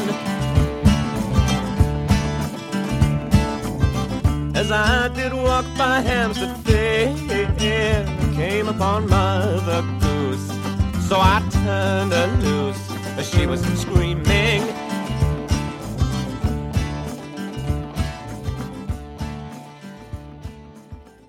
آهنگ پنجم Wandering Aloud Wandering aloud How we feel today.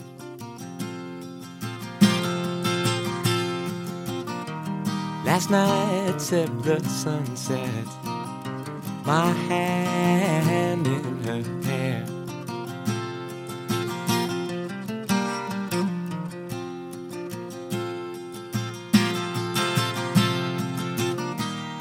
We are our own saviors as we start, both our hearts beating live.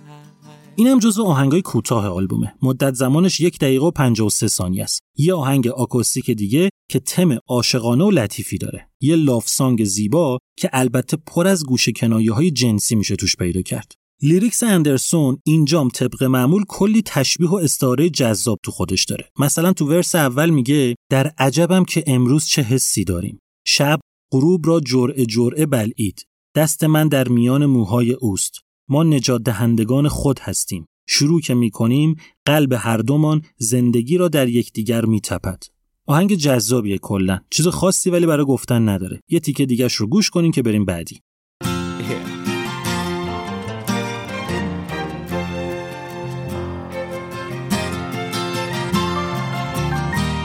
Of toast as the butter runs. Then she comes, spilling crumbs on the bed. And I shake my head. And it's only the giving that makes you what you are. آهنگ ششم Up to me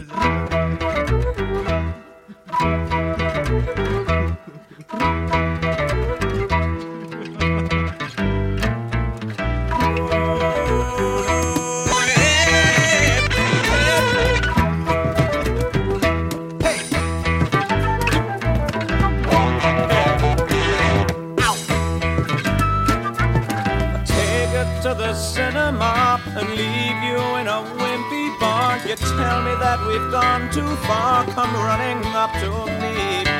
Make the scene at cousin Jack's, leave him to put the bottles back. Men's his glasses that are cracked, well that's one up to me.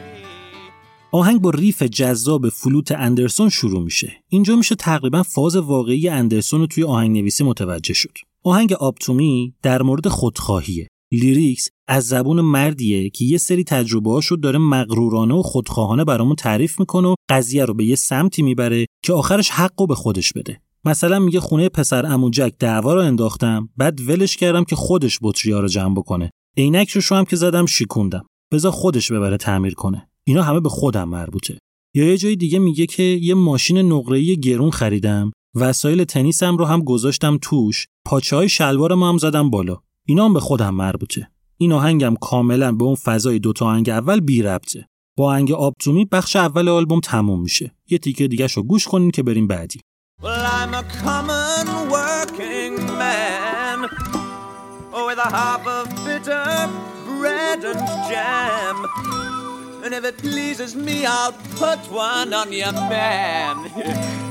when the copper fades away.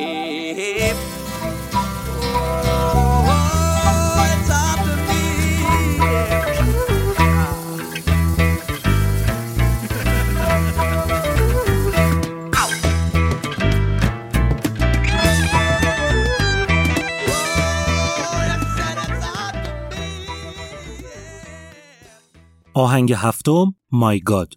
این آهنگ طولانی ترین ترک آلبومه. یه شاهکار بینقص یه مسترپیس حیرت انگیز یه اثر جاودانه. اندرسون با این ترک قوقا به پا می‌کنه. از همه نظر چه موسیقی و چه لیریکس. آهنگ با یه اینتروی دارک و مرموز گیتار آکوستیک شروع میشه.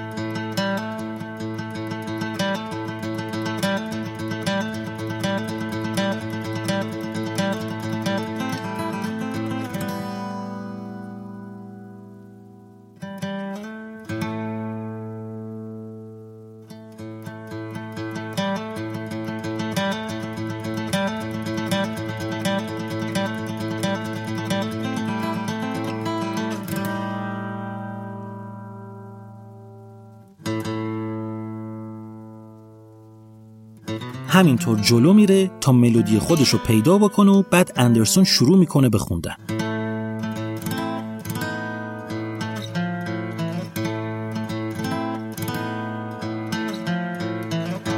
People, what have you done? Locked him in his golden cage.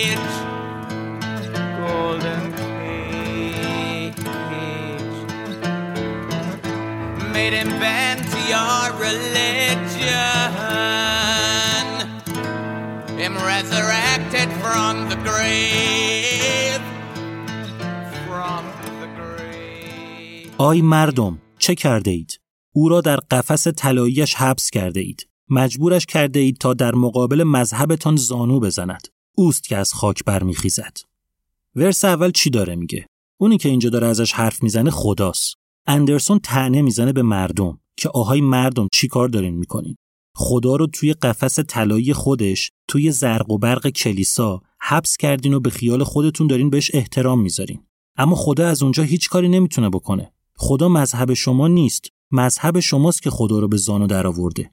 آخرش میگه خدا از تو قبر بلند میشه. خدایی که قرار بود انسان رو تو روز رستاخیز از تو قبر در بیاره. حالا خودش طوری دفن شده که باید سعی کنه اول خودش رو بکشه بیرون. ورس اول که تموم میشه کورس اول شروع میشه.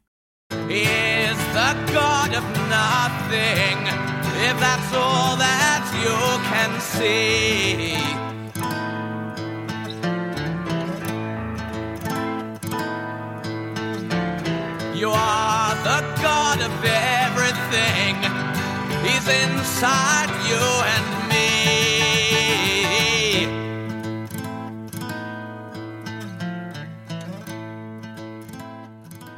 تو این آهنگ برخلاف اون چیزی که مرسومه ما یه دونه کورس نداریم. کل آهنگ سه تا ورس متفاوت داره و ما برای هر ورس یه کورس مستقل داریم. توی کورس اول میگه که او خدای هیچ است. اگر این تمام آن چیزی است که می توانید ببینید. تو خدای همه چیزی. خدا در درون من و توست. اندرسون داره میگه که خدا رو انسان برای رسیدن به اهداف خودش خلق کرده. در اصل انسانه که خدای همه چیز و اون خدایی که ازش حرف می‌زنه خداییه که کاری نمی‌تونه بکنه. دو دقیقه از آهنگ گذشته و تا الان تنها چیزی که شنیدیم صدای اندرسون روی گیتار آکوستیکه. ورس دوم شروع میشه و میگه به آرامی به او تکیه کن و انتظار نداشته باش که برای هر مسئله کوچک یا هر گناهی که خودت بر آن چشم پوشیدی تو را نجات دهد. اندرسون میگه که اینکه ایمانت رو می‌ذاری روی یه وجود خارجی برای اینه که خودت رو آروم کنی و از خودت سلب مسئولیت کنی.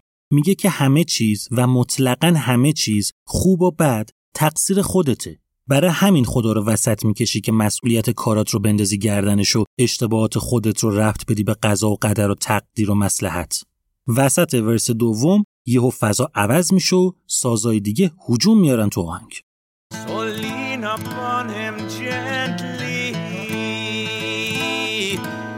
and don't call on him to save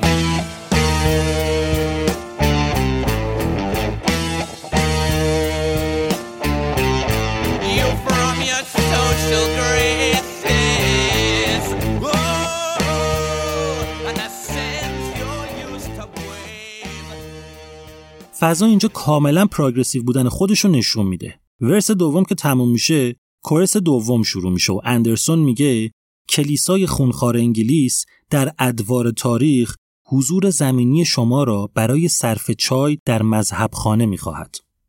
کلیسای انگلیس که اندرسون داره بهش گیر میده همیشه تو طول تاریخ زیر سوال بوده چون اصلا اساس پیدایشش سیاست بوده نه مذهب حدود 500 سال پیش موقعی که هنری هشتم می‌خواست از همسرش جدا بشه به خاطر کلیسا نمی‌تونست این کارو بکنه خیلی راحت کلیسای کاتولیک رو منحل کرد و مذهب پروتستان آورد تو انگلیس و کلیسای انگلیس اینطوری و بر همین اساس تأسیس شد. اندرسون به کلیسای انگلیس بدبینه. میگه که کلیسای انگلیس در طول تاریخ این تاریخی که میگه از همون ماجرای هنری هشتم شروع میشه. حضور زمینی آدمها رو روحشون رو نه. اعتقادشون رو نه. حضور فیزیکیشون رو می‌خواد که به جای اینکه روی معنویاتشون کار کنه باهاشون یه تی پارتی برگزار کنه و احتمالاً اعانه جمع کنه. کلیسای انگلیس حواسش به روح آدما نیست. حواسش به جیب آدما توی برنامه ها و جشنهای مذهبی کلیساست. کورس دوم که تموم میشه وارد یکی از عجیب ترین فضاهایی که تصورش رو می‌کنین میشیم. اولش یه سولو کوتاه گیتار میشنویم در حد 15 ثانیه.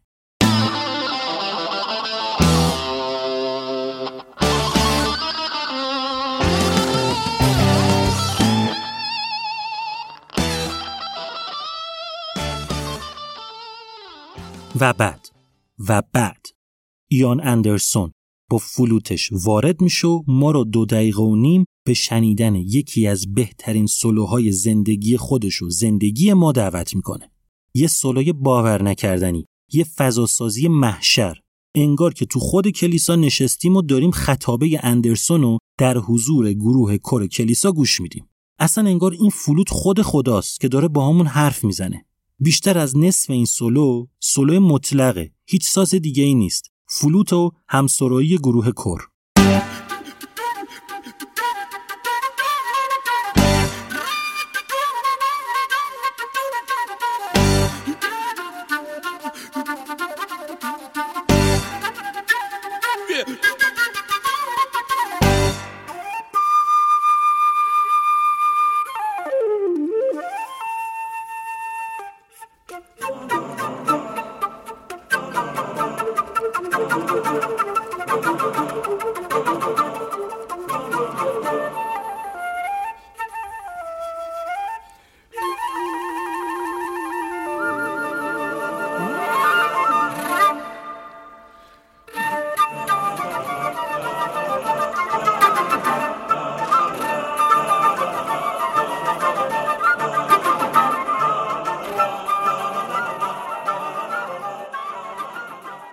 مجموع سولو گیتار و فلوت حدودا سه دقیقه طول می‌کشه و بعد ورس سوم شروع میشه. و تصویر حکاکیک شده کسی که می‌شناسی بر روی صلیب پلاستیکی مرا گیج می‌کند که چه کسی و کجا و چرا و اوست که لذتش را می‌برد. اندرسون پیچیده حرف می‌زنه. حرفاش سنگینه. اینطوری نیست که گوش بدیم و بفهمیم. باید بخونیم در موردش. باید فکر کنیم. باید رجوع کنیم به هر چیزی که از ایان اندرسون و جتروتال می‌دونیم. اندرسون اینجا داره کنایه می‌زنه به کسایی که فکر می‌کنن با انداختن صلیب به گردنشون با زدن صلیب به دیوار صلیبی که یه تیکه پلاستیک و ارزشی نداره دارن به خدا لطف می‌کنن. من خودم تا الان تو هیچ فیلمی و جایی صلیب پلاستیکی ندیدم. پس اندرسون منظورش چیه؟ ما وقتی میگیم فلان چیز پلاستیکیه می‌خوایم بگیم که بی ارزشه می‌خوایم بگیم که ساختش ظرافت نداره و کیلویی ساخته شده. اندرسون داره میگه که اون صلیبی که یه زمانی اعتقادی پشتش بود حالا داره میلیون میلیون از روش کپی میشه و این ور گذاشته میشه و هیچ تأثیری روی هیچ کس و هیچ چیزی هم نداره. و توی کورس آخر میگه اعتراف می‌کنی به گناهان بیپایانت با صدای ناله بیپایانت. تا پنجشنبه بعد دعا می‌خوانی. تقدیم به تمام خدایانی که می‌توانی آنها را بشماری. دیدین حتما خودتون که مسیحیا میرن تو کلیسا میرن تو یه اتاقک که کنارش یه کشیش نشست و اونجا به گناهاشون اعتراف می‌کنن و کشیشم اونا رو از طرف خدا میبخشه. اندرسون داره از حساسیت مسیحیت به شمردن گناه انتقاد می‌کنه. از نیازی که مسیحیا به بخشیده شدن دارن. از اینکه فکر می‌کنن هر کاری رو می‌تونن بکنن به شرط اینکه بعدش برن اعتراف بکنن تا بخشیده بشن. مای گاد خیلی آهنگ عجیبیه. هم از لحاظ ساختار موسیقی هم از نظر مضمون. ممکنه حرفی که داره می‌زنه به خیلیا بر بخوره. ممکنه انتقادی که می‌کنه شامل حال خیلیا بشه. اینم لازم نیست که بگم. کاملا مشخصه که ما داریم اینجا در مورد نظر شخصی ایان اندرسون که توی این آهنگ مطرح کرده حرف می‌زنیم.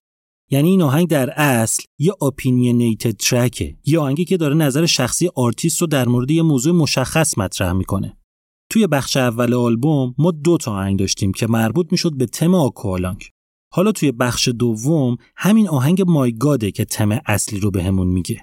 ما اینجا داریم به چالش کشیده شدن مذهب به دست اندرسون رو میشنویم. اینجا ما سه تا کاراکتر اصلی داریم. مردم به طور مشخص مسیحیا که کارشون اینه که مفهوم خداوند رو به نفع خودشون دستکاری می‌کنن خدا رو توی قفس طلایی حبس می‌کنن کاری می‌کنن که در مقابل مذهبی که خودشون ساختنش تعظیم کنه بعد امیدشون رو میدن به همین خدای دستکاری شده که به نرمی بهش تکیه کنن که تا پنجشنبه هفته بعد دعاش کنن که شاید گناهاشون رو ببخشه و آمادهشون کنه که تمیز و پاکیزه و منزه برن دوباره گناه کنن.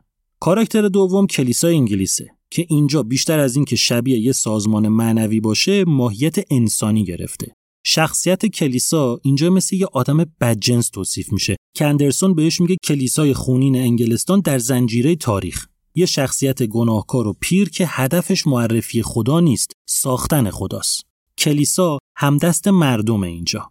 وجود داره چون مردم بهش باور دارن. مردم و کلیسا با هم همدستن برای به زانو در آوردن خدا.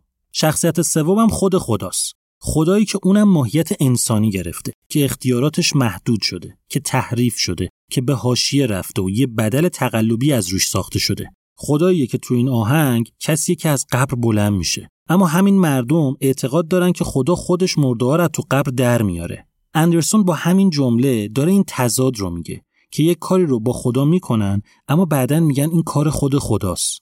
خدا میشه خدای هیچ و مردم میشن خدای همه چیز. میگه شما به خدا میگین خدا و یه سری قدرت هم بهش نسبت دادین. اما نه تنها بهش اجازه نمیدین که از اون قدرت استفاده کنه بلکه این خودتونین که دارین با سوء استفاده از همون قدرت نقشش رو بازی می‌کنین. میگین که خدا بخشنده است. اما این کلیساست که گناهکارا رو میبخشه. یه چیزی خیلی مهمه اینجا که باید بهش دقت کنیم. اینکه این آهنگ وجود خدا رو زیر سوال نمی‌بره. تصویری که از خدا می‌سازه تصویر یه قربانیه. یه ماهیت دستکاری شده که کلیسا و مردم این بلا رو سرش آوردن.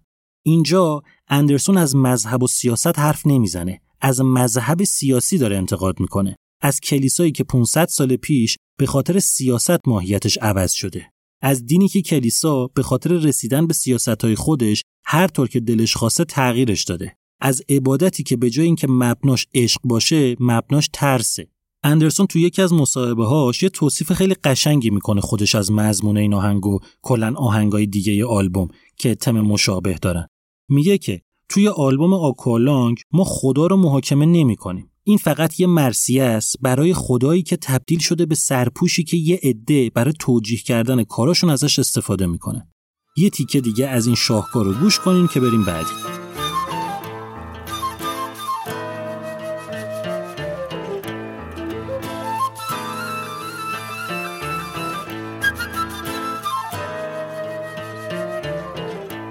and the graven image you know with his plastic crucifix. He's got him fixed.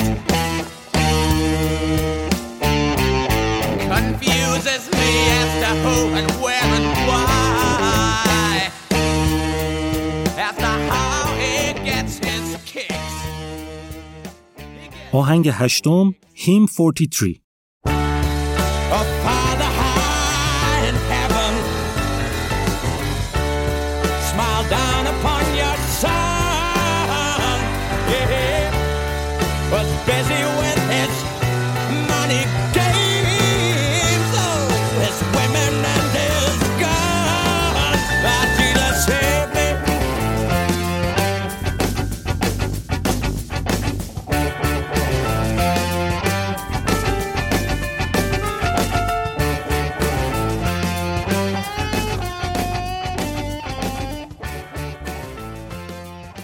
هیم 43 یا آهنگ پروگرسیو دیگه است که جزو آهنگای معروف جتروتال به حساب میاد.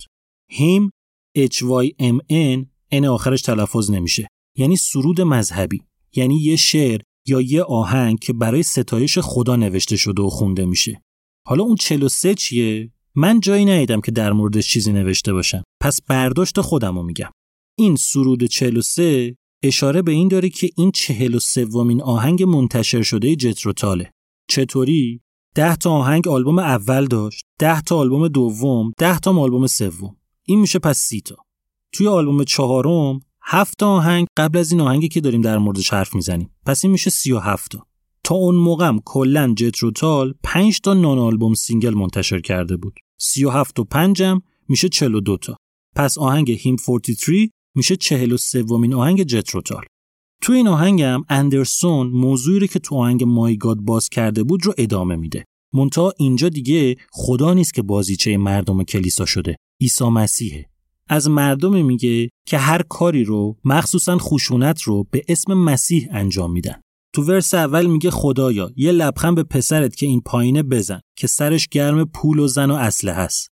اندرسون داره به جنس دعای مردم تیکه میندازه. از مردمی داره میگه که دست دعا به آسمون می‌گیرن و از خدا و مسیح برای موفقیت تو بیزنسشون یعنی پول، موفقیت تو روابطشون یعنی زن و موفقیت توی جنگاشون یعنی اسلحه کمک می‌خوان. بعد توی ورس دوم میگه قهرمان گمنام وسترن سه سرخپوست را کشت و بعدا در هالیوود معروف شد به اینکه سفید پوست را آزاد کرده. اندرسون داره باز کنایه می‌زنه به خشونت اونایی که به محلیای آمریکا به نام مسیحیت و عیسی و خدا حمله کردن و کشتنشون و سرزمیناشون گرفتن. اینجا اندرسون یه جمله کلیدی رو میگه. میگه که اگر مسیح می‌توانست نجات دهنده باشد خود را نجات می‌داد از دست جویندگان افتخار که دستشان به خون آلوده است و از اسمش برای کشتن استفاده می کنند. اندرسون داره میگه که اگه مسیح نجات دهنده بود اگه می‌تونست شما را از گناهانتون نجات بده چیزی که مسیحیت بهش معتقده اول از همه خودش از دست اونایی که به اسمش جنایت می‌کنن نجات می‌داد. چیزی که جالبه اینه که اینجا برخلاف آهنگ قبلی که کلیسای انگلیسی رو سوال رفته اندرسون رفته سراغ آمریکا. یعنی دوتا آهنگو بذاریم کنار هم سوء استفاده از مذهب برای سیاست رو نسبت داده به انگلیس سوء استفاده از مذهب برای خشونت رو نسبت داده به آمریکا. یه تیکه دیگه از این آهنگو. گوش بدین که بریم بعدی.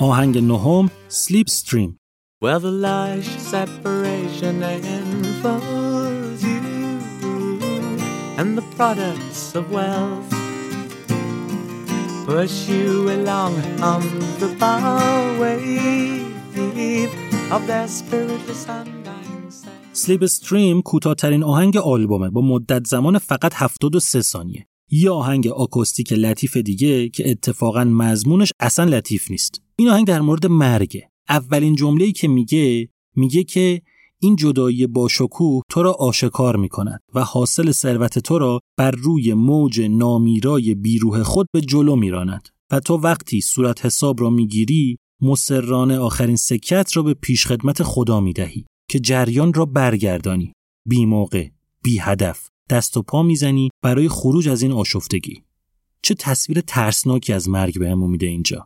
که این جدایی با شکوه این مرگ حقیقت تو رو آشکار می‌کنه. خود واقعی تو نشون میده که ثروت نامیرا و بیروهت ثروتی که روح نداره جون نداره فهم نداره رو با خودت می‌کشی که وقتی صورت حساب تو از خدا گرفتی که حساب کتاب کنی از دنیا بری یه سکه به فرستادهش یعنی اسرائیل بدی که شاید بتونی جریان رو عوض کنی که بتونی ورق رو برگردونی که این کار بیموقع و بیفایدت فقط دست و پا زدن برای فرار از مرگه. ساختار آهنگ طوریه که به نظر می‌رسه این آهنگم از مریضی پدر اندرسون تاثیر گرفته. چون ملاقاتی که اندرسون با پدرش تو بیمارستان داشت اونو بیشتر از همیشه به مرگ نزدیک کرده بود. یه تیکه دیگه شو گوش کنین که بریم بعدی. your last dime as he hands you the bill. And you're spinning the slipstream, tied to some reasoning, paddle right out of the net.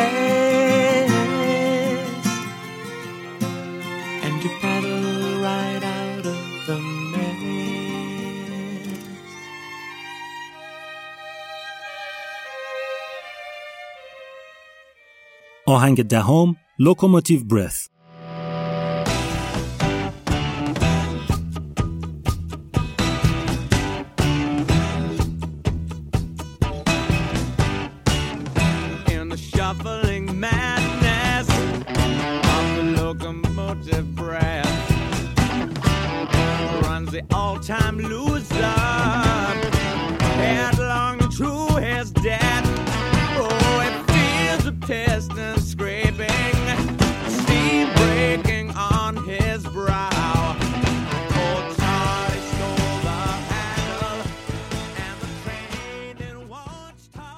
لوکوموتیو برس یکی از معروفترین و شناخته شده ترین آهنگای تاریخ فعالیت جتروتاله. این آهنگ سریح و روک داره از وضعیت کره زمین مخصوصا قضیه رشد جمعیت انتقاد می‌کنه. نگاه جالبی داره اندرسون اینجا مخصوصا اینکه آهنگ مال وقتیه که جمعیت کره زمین نصف الان بوده و هنوز چیزی به اسم ازدیاد جمعیت اصلا مطرح نبوده یعنی اندرسون یه آینده نگری جالبی توی این آهنگ داره اندرسون اینجا وضعیت کره زمین رو به حرکت یک قطار تشبیه کرده که بدون توقف داره به سمت نابودی میره. این آهنگ هم مثل بقیه کارهای آلبوم و کلا سیستم لیریکس نوشتن اندرسون پر از گوشه و کنایه و تشبیه و استعاره است. مثلا یه جای آهنگ میگه چارلی پیر ترمز رو دزدیده و قطار بدون توقف و بدون اینکه از سرعتش کم بشه داره جلو میره. اینکه منظور اندرسون اینجا از چارلی پیر کیه سرش اختلاف نظر زیاده. یه عده میگن منظور شیطانه. که جلوی ترمزی که باعث میشه انسان جلوی هوا و هوسش رو بگیره رو گرفته. یه عده میگن منظورش چارلز داروینه که با نظریه تکاملش یه توجیه برای رفتار انسان تراشیده. یه عده میگن چارلی یه اصطلاح برای کوکائینه که جلوی عقل انسان رو گرفته تا فکر نکنه. اما خب خود اندرسون تو یکی از مصاحبه هاش از دهنش در رفت و گفت که منظورش از چارلی پیر خدا بوده که اختیار رو از انسان گرفته که نتونه جلوی زاد و ولد رو بگیره. همینه که انسان رو به سمت نابودی میکشونه. اندرسون خودش در مورد این آهنگ میگه این اولین آهنگیه که در مورد یه مشکلی نوشتم که بعدها تازه تبدیل به مشکل شد. آهنگ در مورد قطار رشد جمعیت و سرمایه‌داریه در مورد چیزاییه که جلوشون رو نمیشه گرفت ما تو این قطار وحشی گیر افتادیم و نمی‌تونیم ازش پیاده بشیم اندرسون توی یه مصاحبه که دو سال 2013 با شد گفت که جمعیت کره زمین از موقعی که اون به دنیا اومده سه برابر شده. اولش که این مصاحبه رو خوندم فکر کردم خواسته همینطوری بگه خیلی زیاد شده جمعیت. علکی سه برابر انداخته اون وسط. اما نه، واقعیه. سال 1947 که اندرسون به دنیا اومد، جمعیت زمین حدود دو میلیارد و 300 میلیون نفر بود.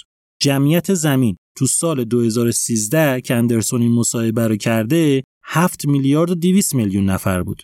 یعنی یکم بیشتر از سه برابر موقعی که به دنیا اومده بود.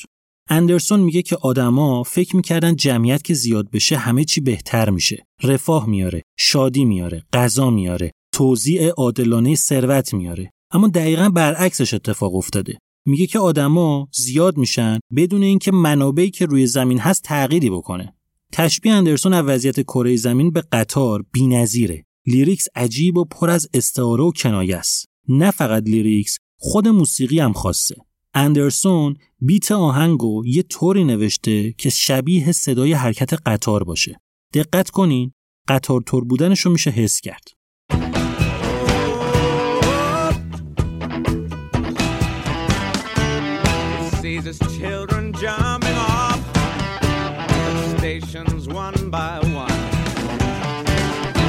Corridor.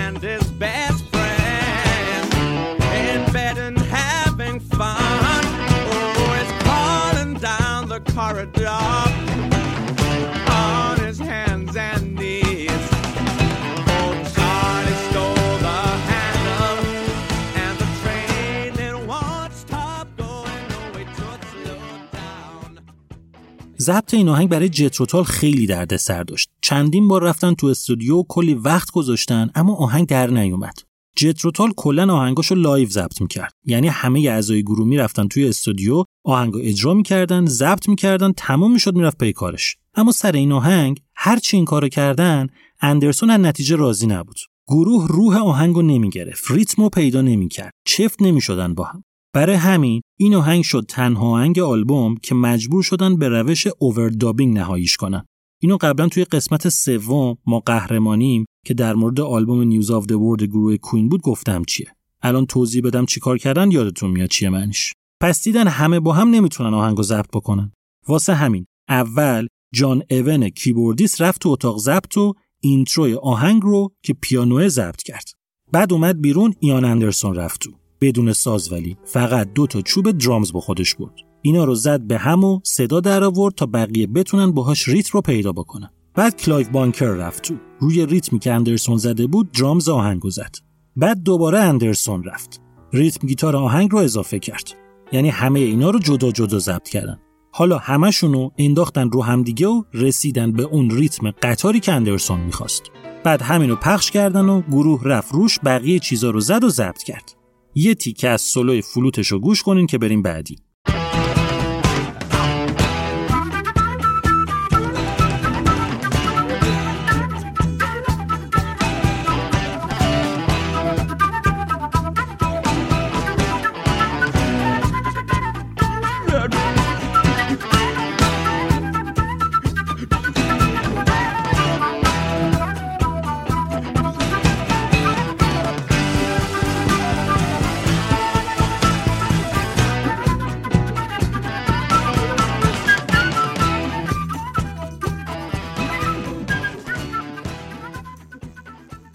ترک یازدهم آخر وایند اپ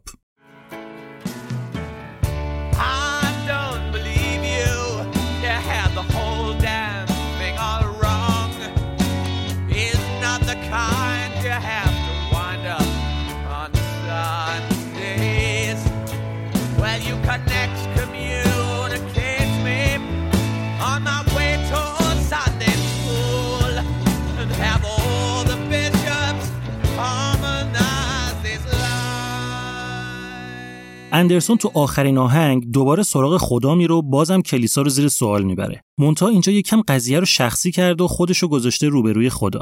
اول آهنگ میگه که موقعی که جوون بودم منو فرستادن مدرسه و بهم یاد دادن که بازی نکنم. برا من مهم نبود که منو برای موفقیت آماده نمی‌کنن یا احمق صدام می‌کنن. آخرش من اونجا رو ترک کردم با خدایی که گذاشتن زیر بغلم و لبخند احمقانه روی لبم و کتاب قانون به دستم اینجا منظورش کتاب قانون ده فرمانه که میگه چه کارهای گناه و نباید انجامشون داد. بعد میگه من از این خدا همین خدایی که زیر بغلش گذاشتن من از این خدا یه سوال پرسیدم و اون خیلی قاطع به هم جواب داد که من از اوناش نیستم که تو بخوای هر یک شنبه بیای بهم سر بزنی. پس من می‌خوام به مدیر مدرسه و هر کسی که براش مهمه بگم که باورتون نمی‌کنم. شما همه چیزو اشتباه فهمیدین. اون کسی نیست که بخواین هر یک شنبه بهش سر بزنی. lyrics طولانیه نمی‌خوام تا تهش برم. فقط همین اولش رو گفتم که فاز ماجرا دستتون بیاد. همین تیکه اول خیلی قشنگ داره موضع اندرسون رو نسبت به کلیسا رفتن نشون میده. آخرین باری که اندرسون کلیسا رفته موقعی بود که 8 سالش بود. اول اپیزود قبلی گفتم بهتون که خانواده اندرسون یه خانواده سنتی و مذهبی بودن. اما ایان از همون بچگی به هیچ کدوم از اینا به اون شکلی که ازش انتظار داشتن پایبند نبود. اندرسون رگ و ریشه مذهبی داشت. آدم خداباوری بود. اما یکی از ابهامات همیشگی زندگیش این بود که چرا باید مسیحیا صبح یک شنبه‌شون رو بذارن برای کلیسا رفتن؟ که خدا چه احتیاجی به این کار آدما داره؟ اندرسون تو همین تیکه اول آهنگ خطاب مسیحیا داره میگه که خدا به این که شماها یک شنبه میرین کلیسا احتیاج نداره. کاری با اعتقادات اندرسون ندارم. اصلا اینجا قرار نیست چیزی رو تایید یا تکذیب کنیم. منتها lyrics اندرسون چه تو این آهنگ چه تو آهنگای دیگه آلبوم در حد شاهکار ادبیه. یه تیکه جذاب آهنگ میگه که چطور جرأت می‌کنی که بگی من پسر بابامم وقتی که این فقط یک تولد تصادفی بوده؟ من ترجیح میدم که به اطراف نگاه کنم و یه آهنگ بهتر بسازم چون این صادقانه ترین راه اندازه‌گیری ارزش منه. عالی نیست؟ میگه من به جای اینکه بیام کلیسا وقت خودم رو حرام کنم ترجیح میدم یه آهنگ بهتر بسازم. چون معیار اندازه‌گیری ارزش من کلیسا رفتن نیست هنرمه. خودتون حوصله کنین یه نگاه به لیریکس این آهنگ و کلا آهنگای آلبوم بندازین. یه تیکه دیگه گوش کنیم و تمام.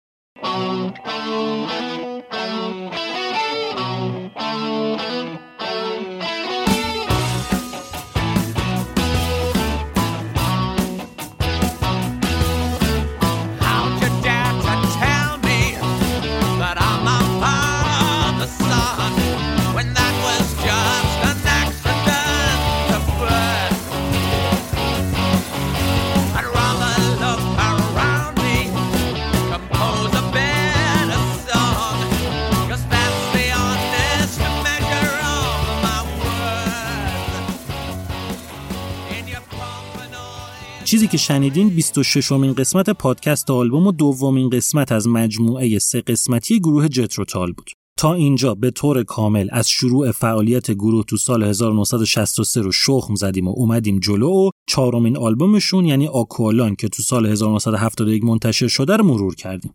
توی قسمت بعدی یکم دیگه داستان رو می‌بریم جلو تا به آلبوم بعدی گروه برسیم و بعدش پرونده جتروتال رو ببندیم. پادکست آلبوم من بردیا برجسته نژاد می‌سازم و طراحی لوگو و کاور پادکستم کار نیما جمالیه. قسمت بعدی به فاصله ده روز از این قسمت منتشر میشه. اگه پادکست آلبوم رو دوست دارین، اگه اونقدری توجهتون رو جلب کرده که بدتون نمیاد به رشدش کمک کنین، بزرگترین حالی که می‌تونین بدین معرفیش به دوستاتون و به follower اتون توی هر پلتفرمیه که فعالین. مرسی که حواستون به آلبوم هست. ممنون از اینکه حمایت های مالیتون شامل حال آلبوم میشه. توی بخش توضیحات این قسمت مثل همه قسمت ها می‌تونین لینک های مربوط به پادکست آلبوم یعنی اینستاگرام و توییتر و تلگرام و یوتیوب و وبسایت رو پیدا بکنین.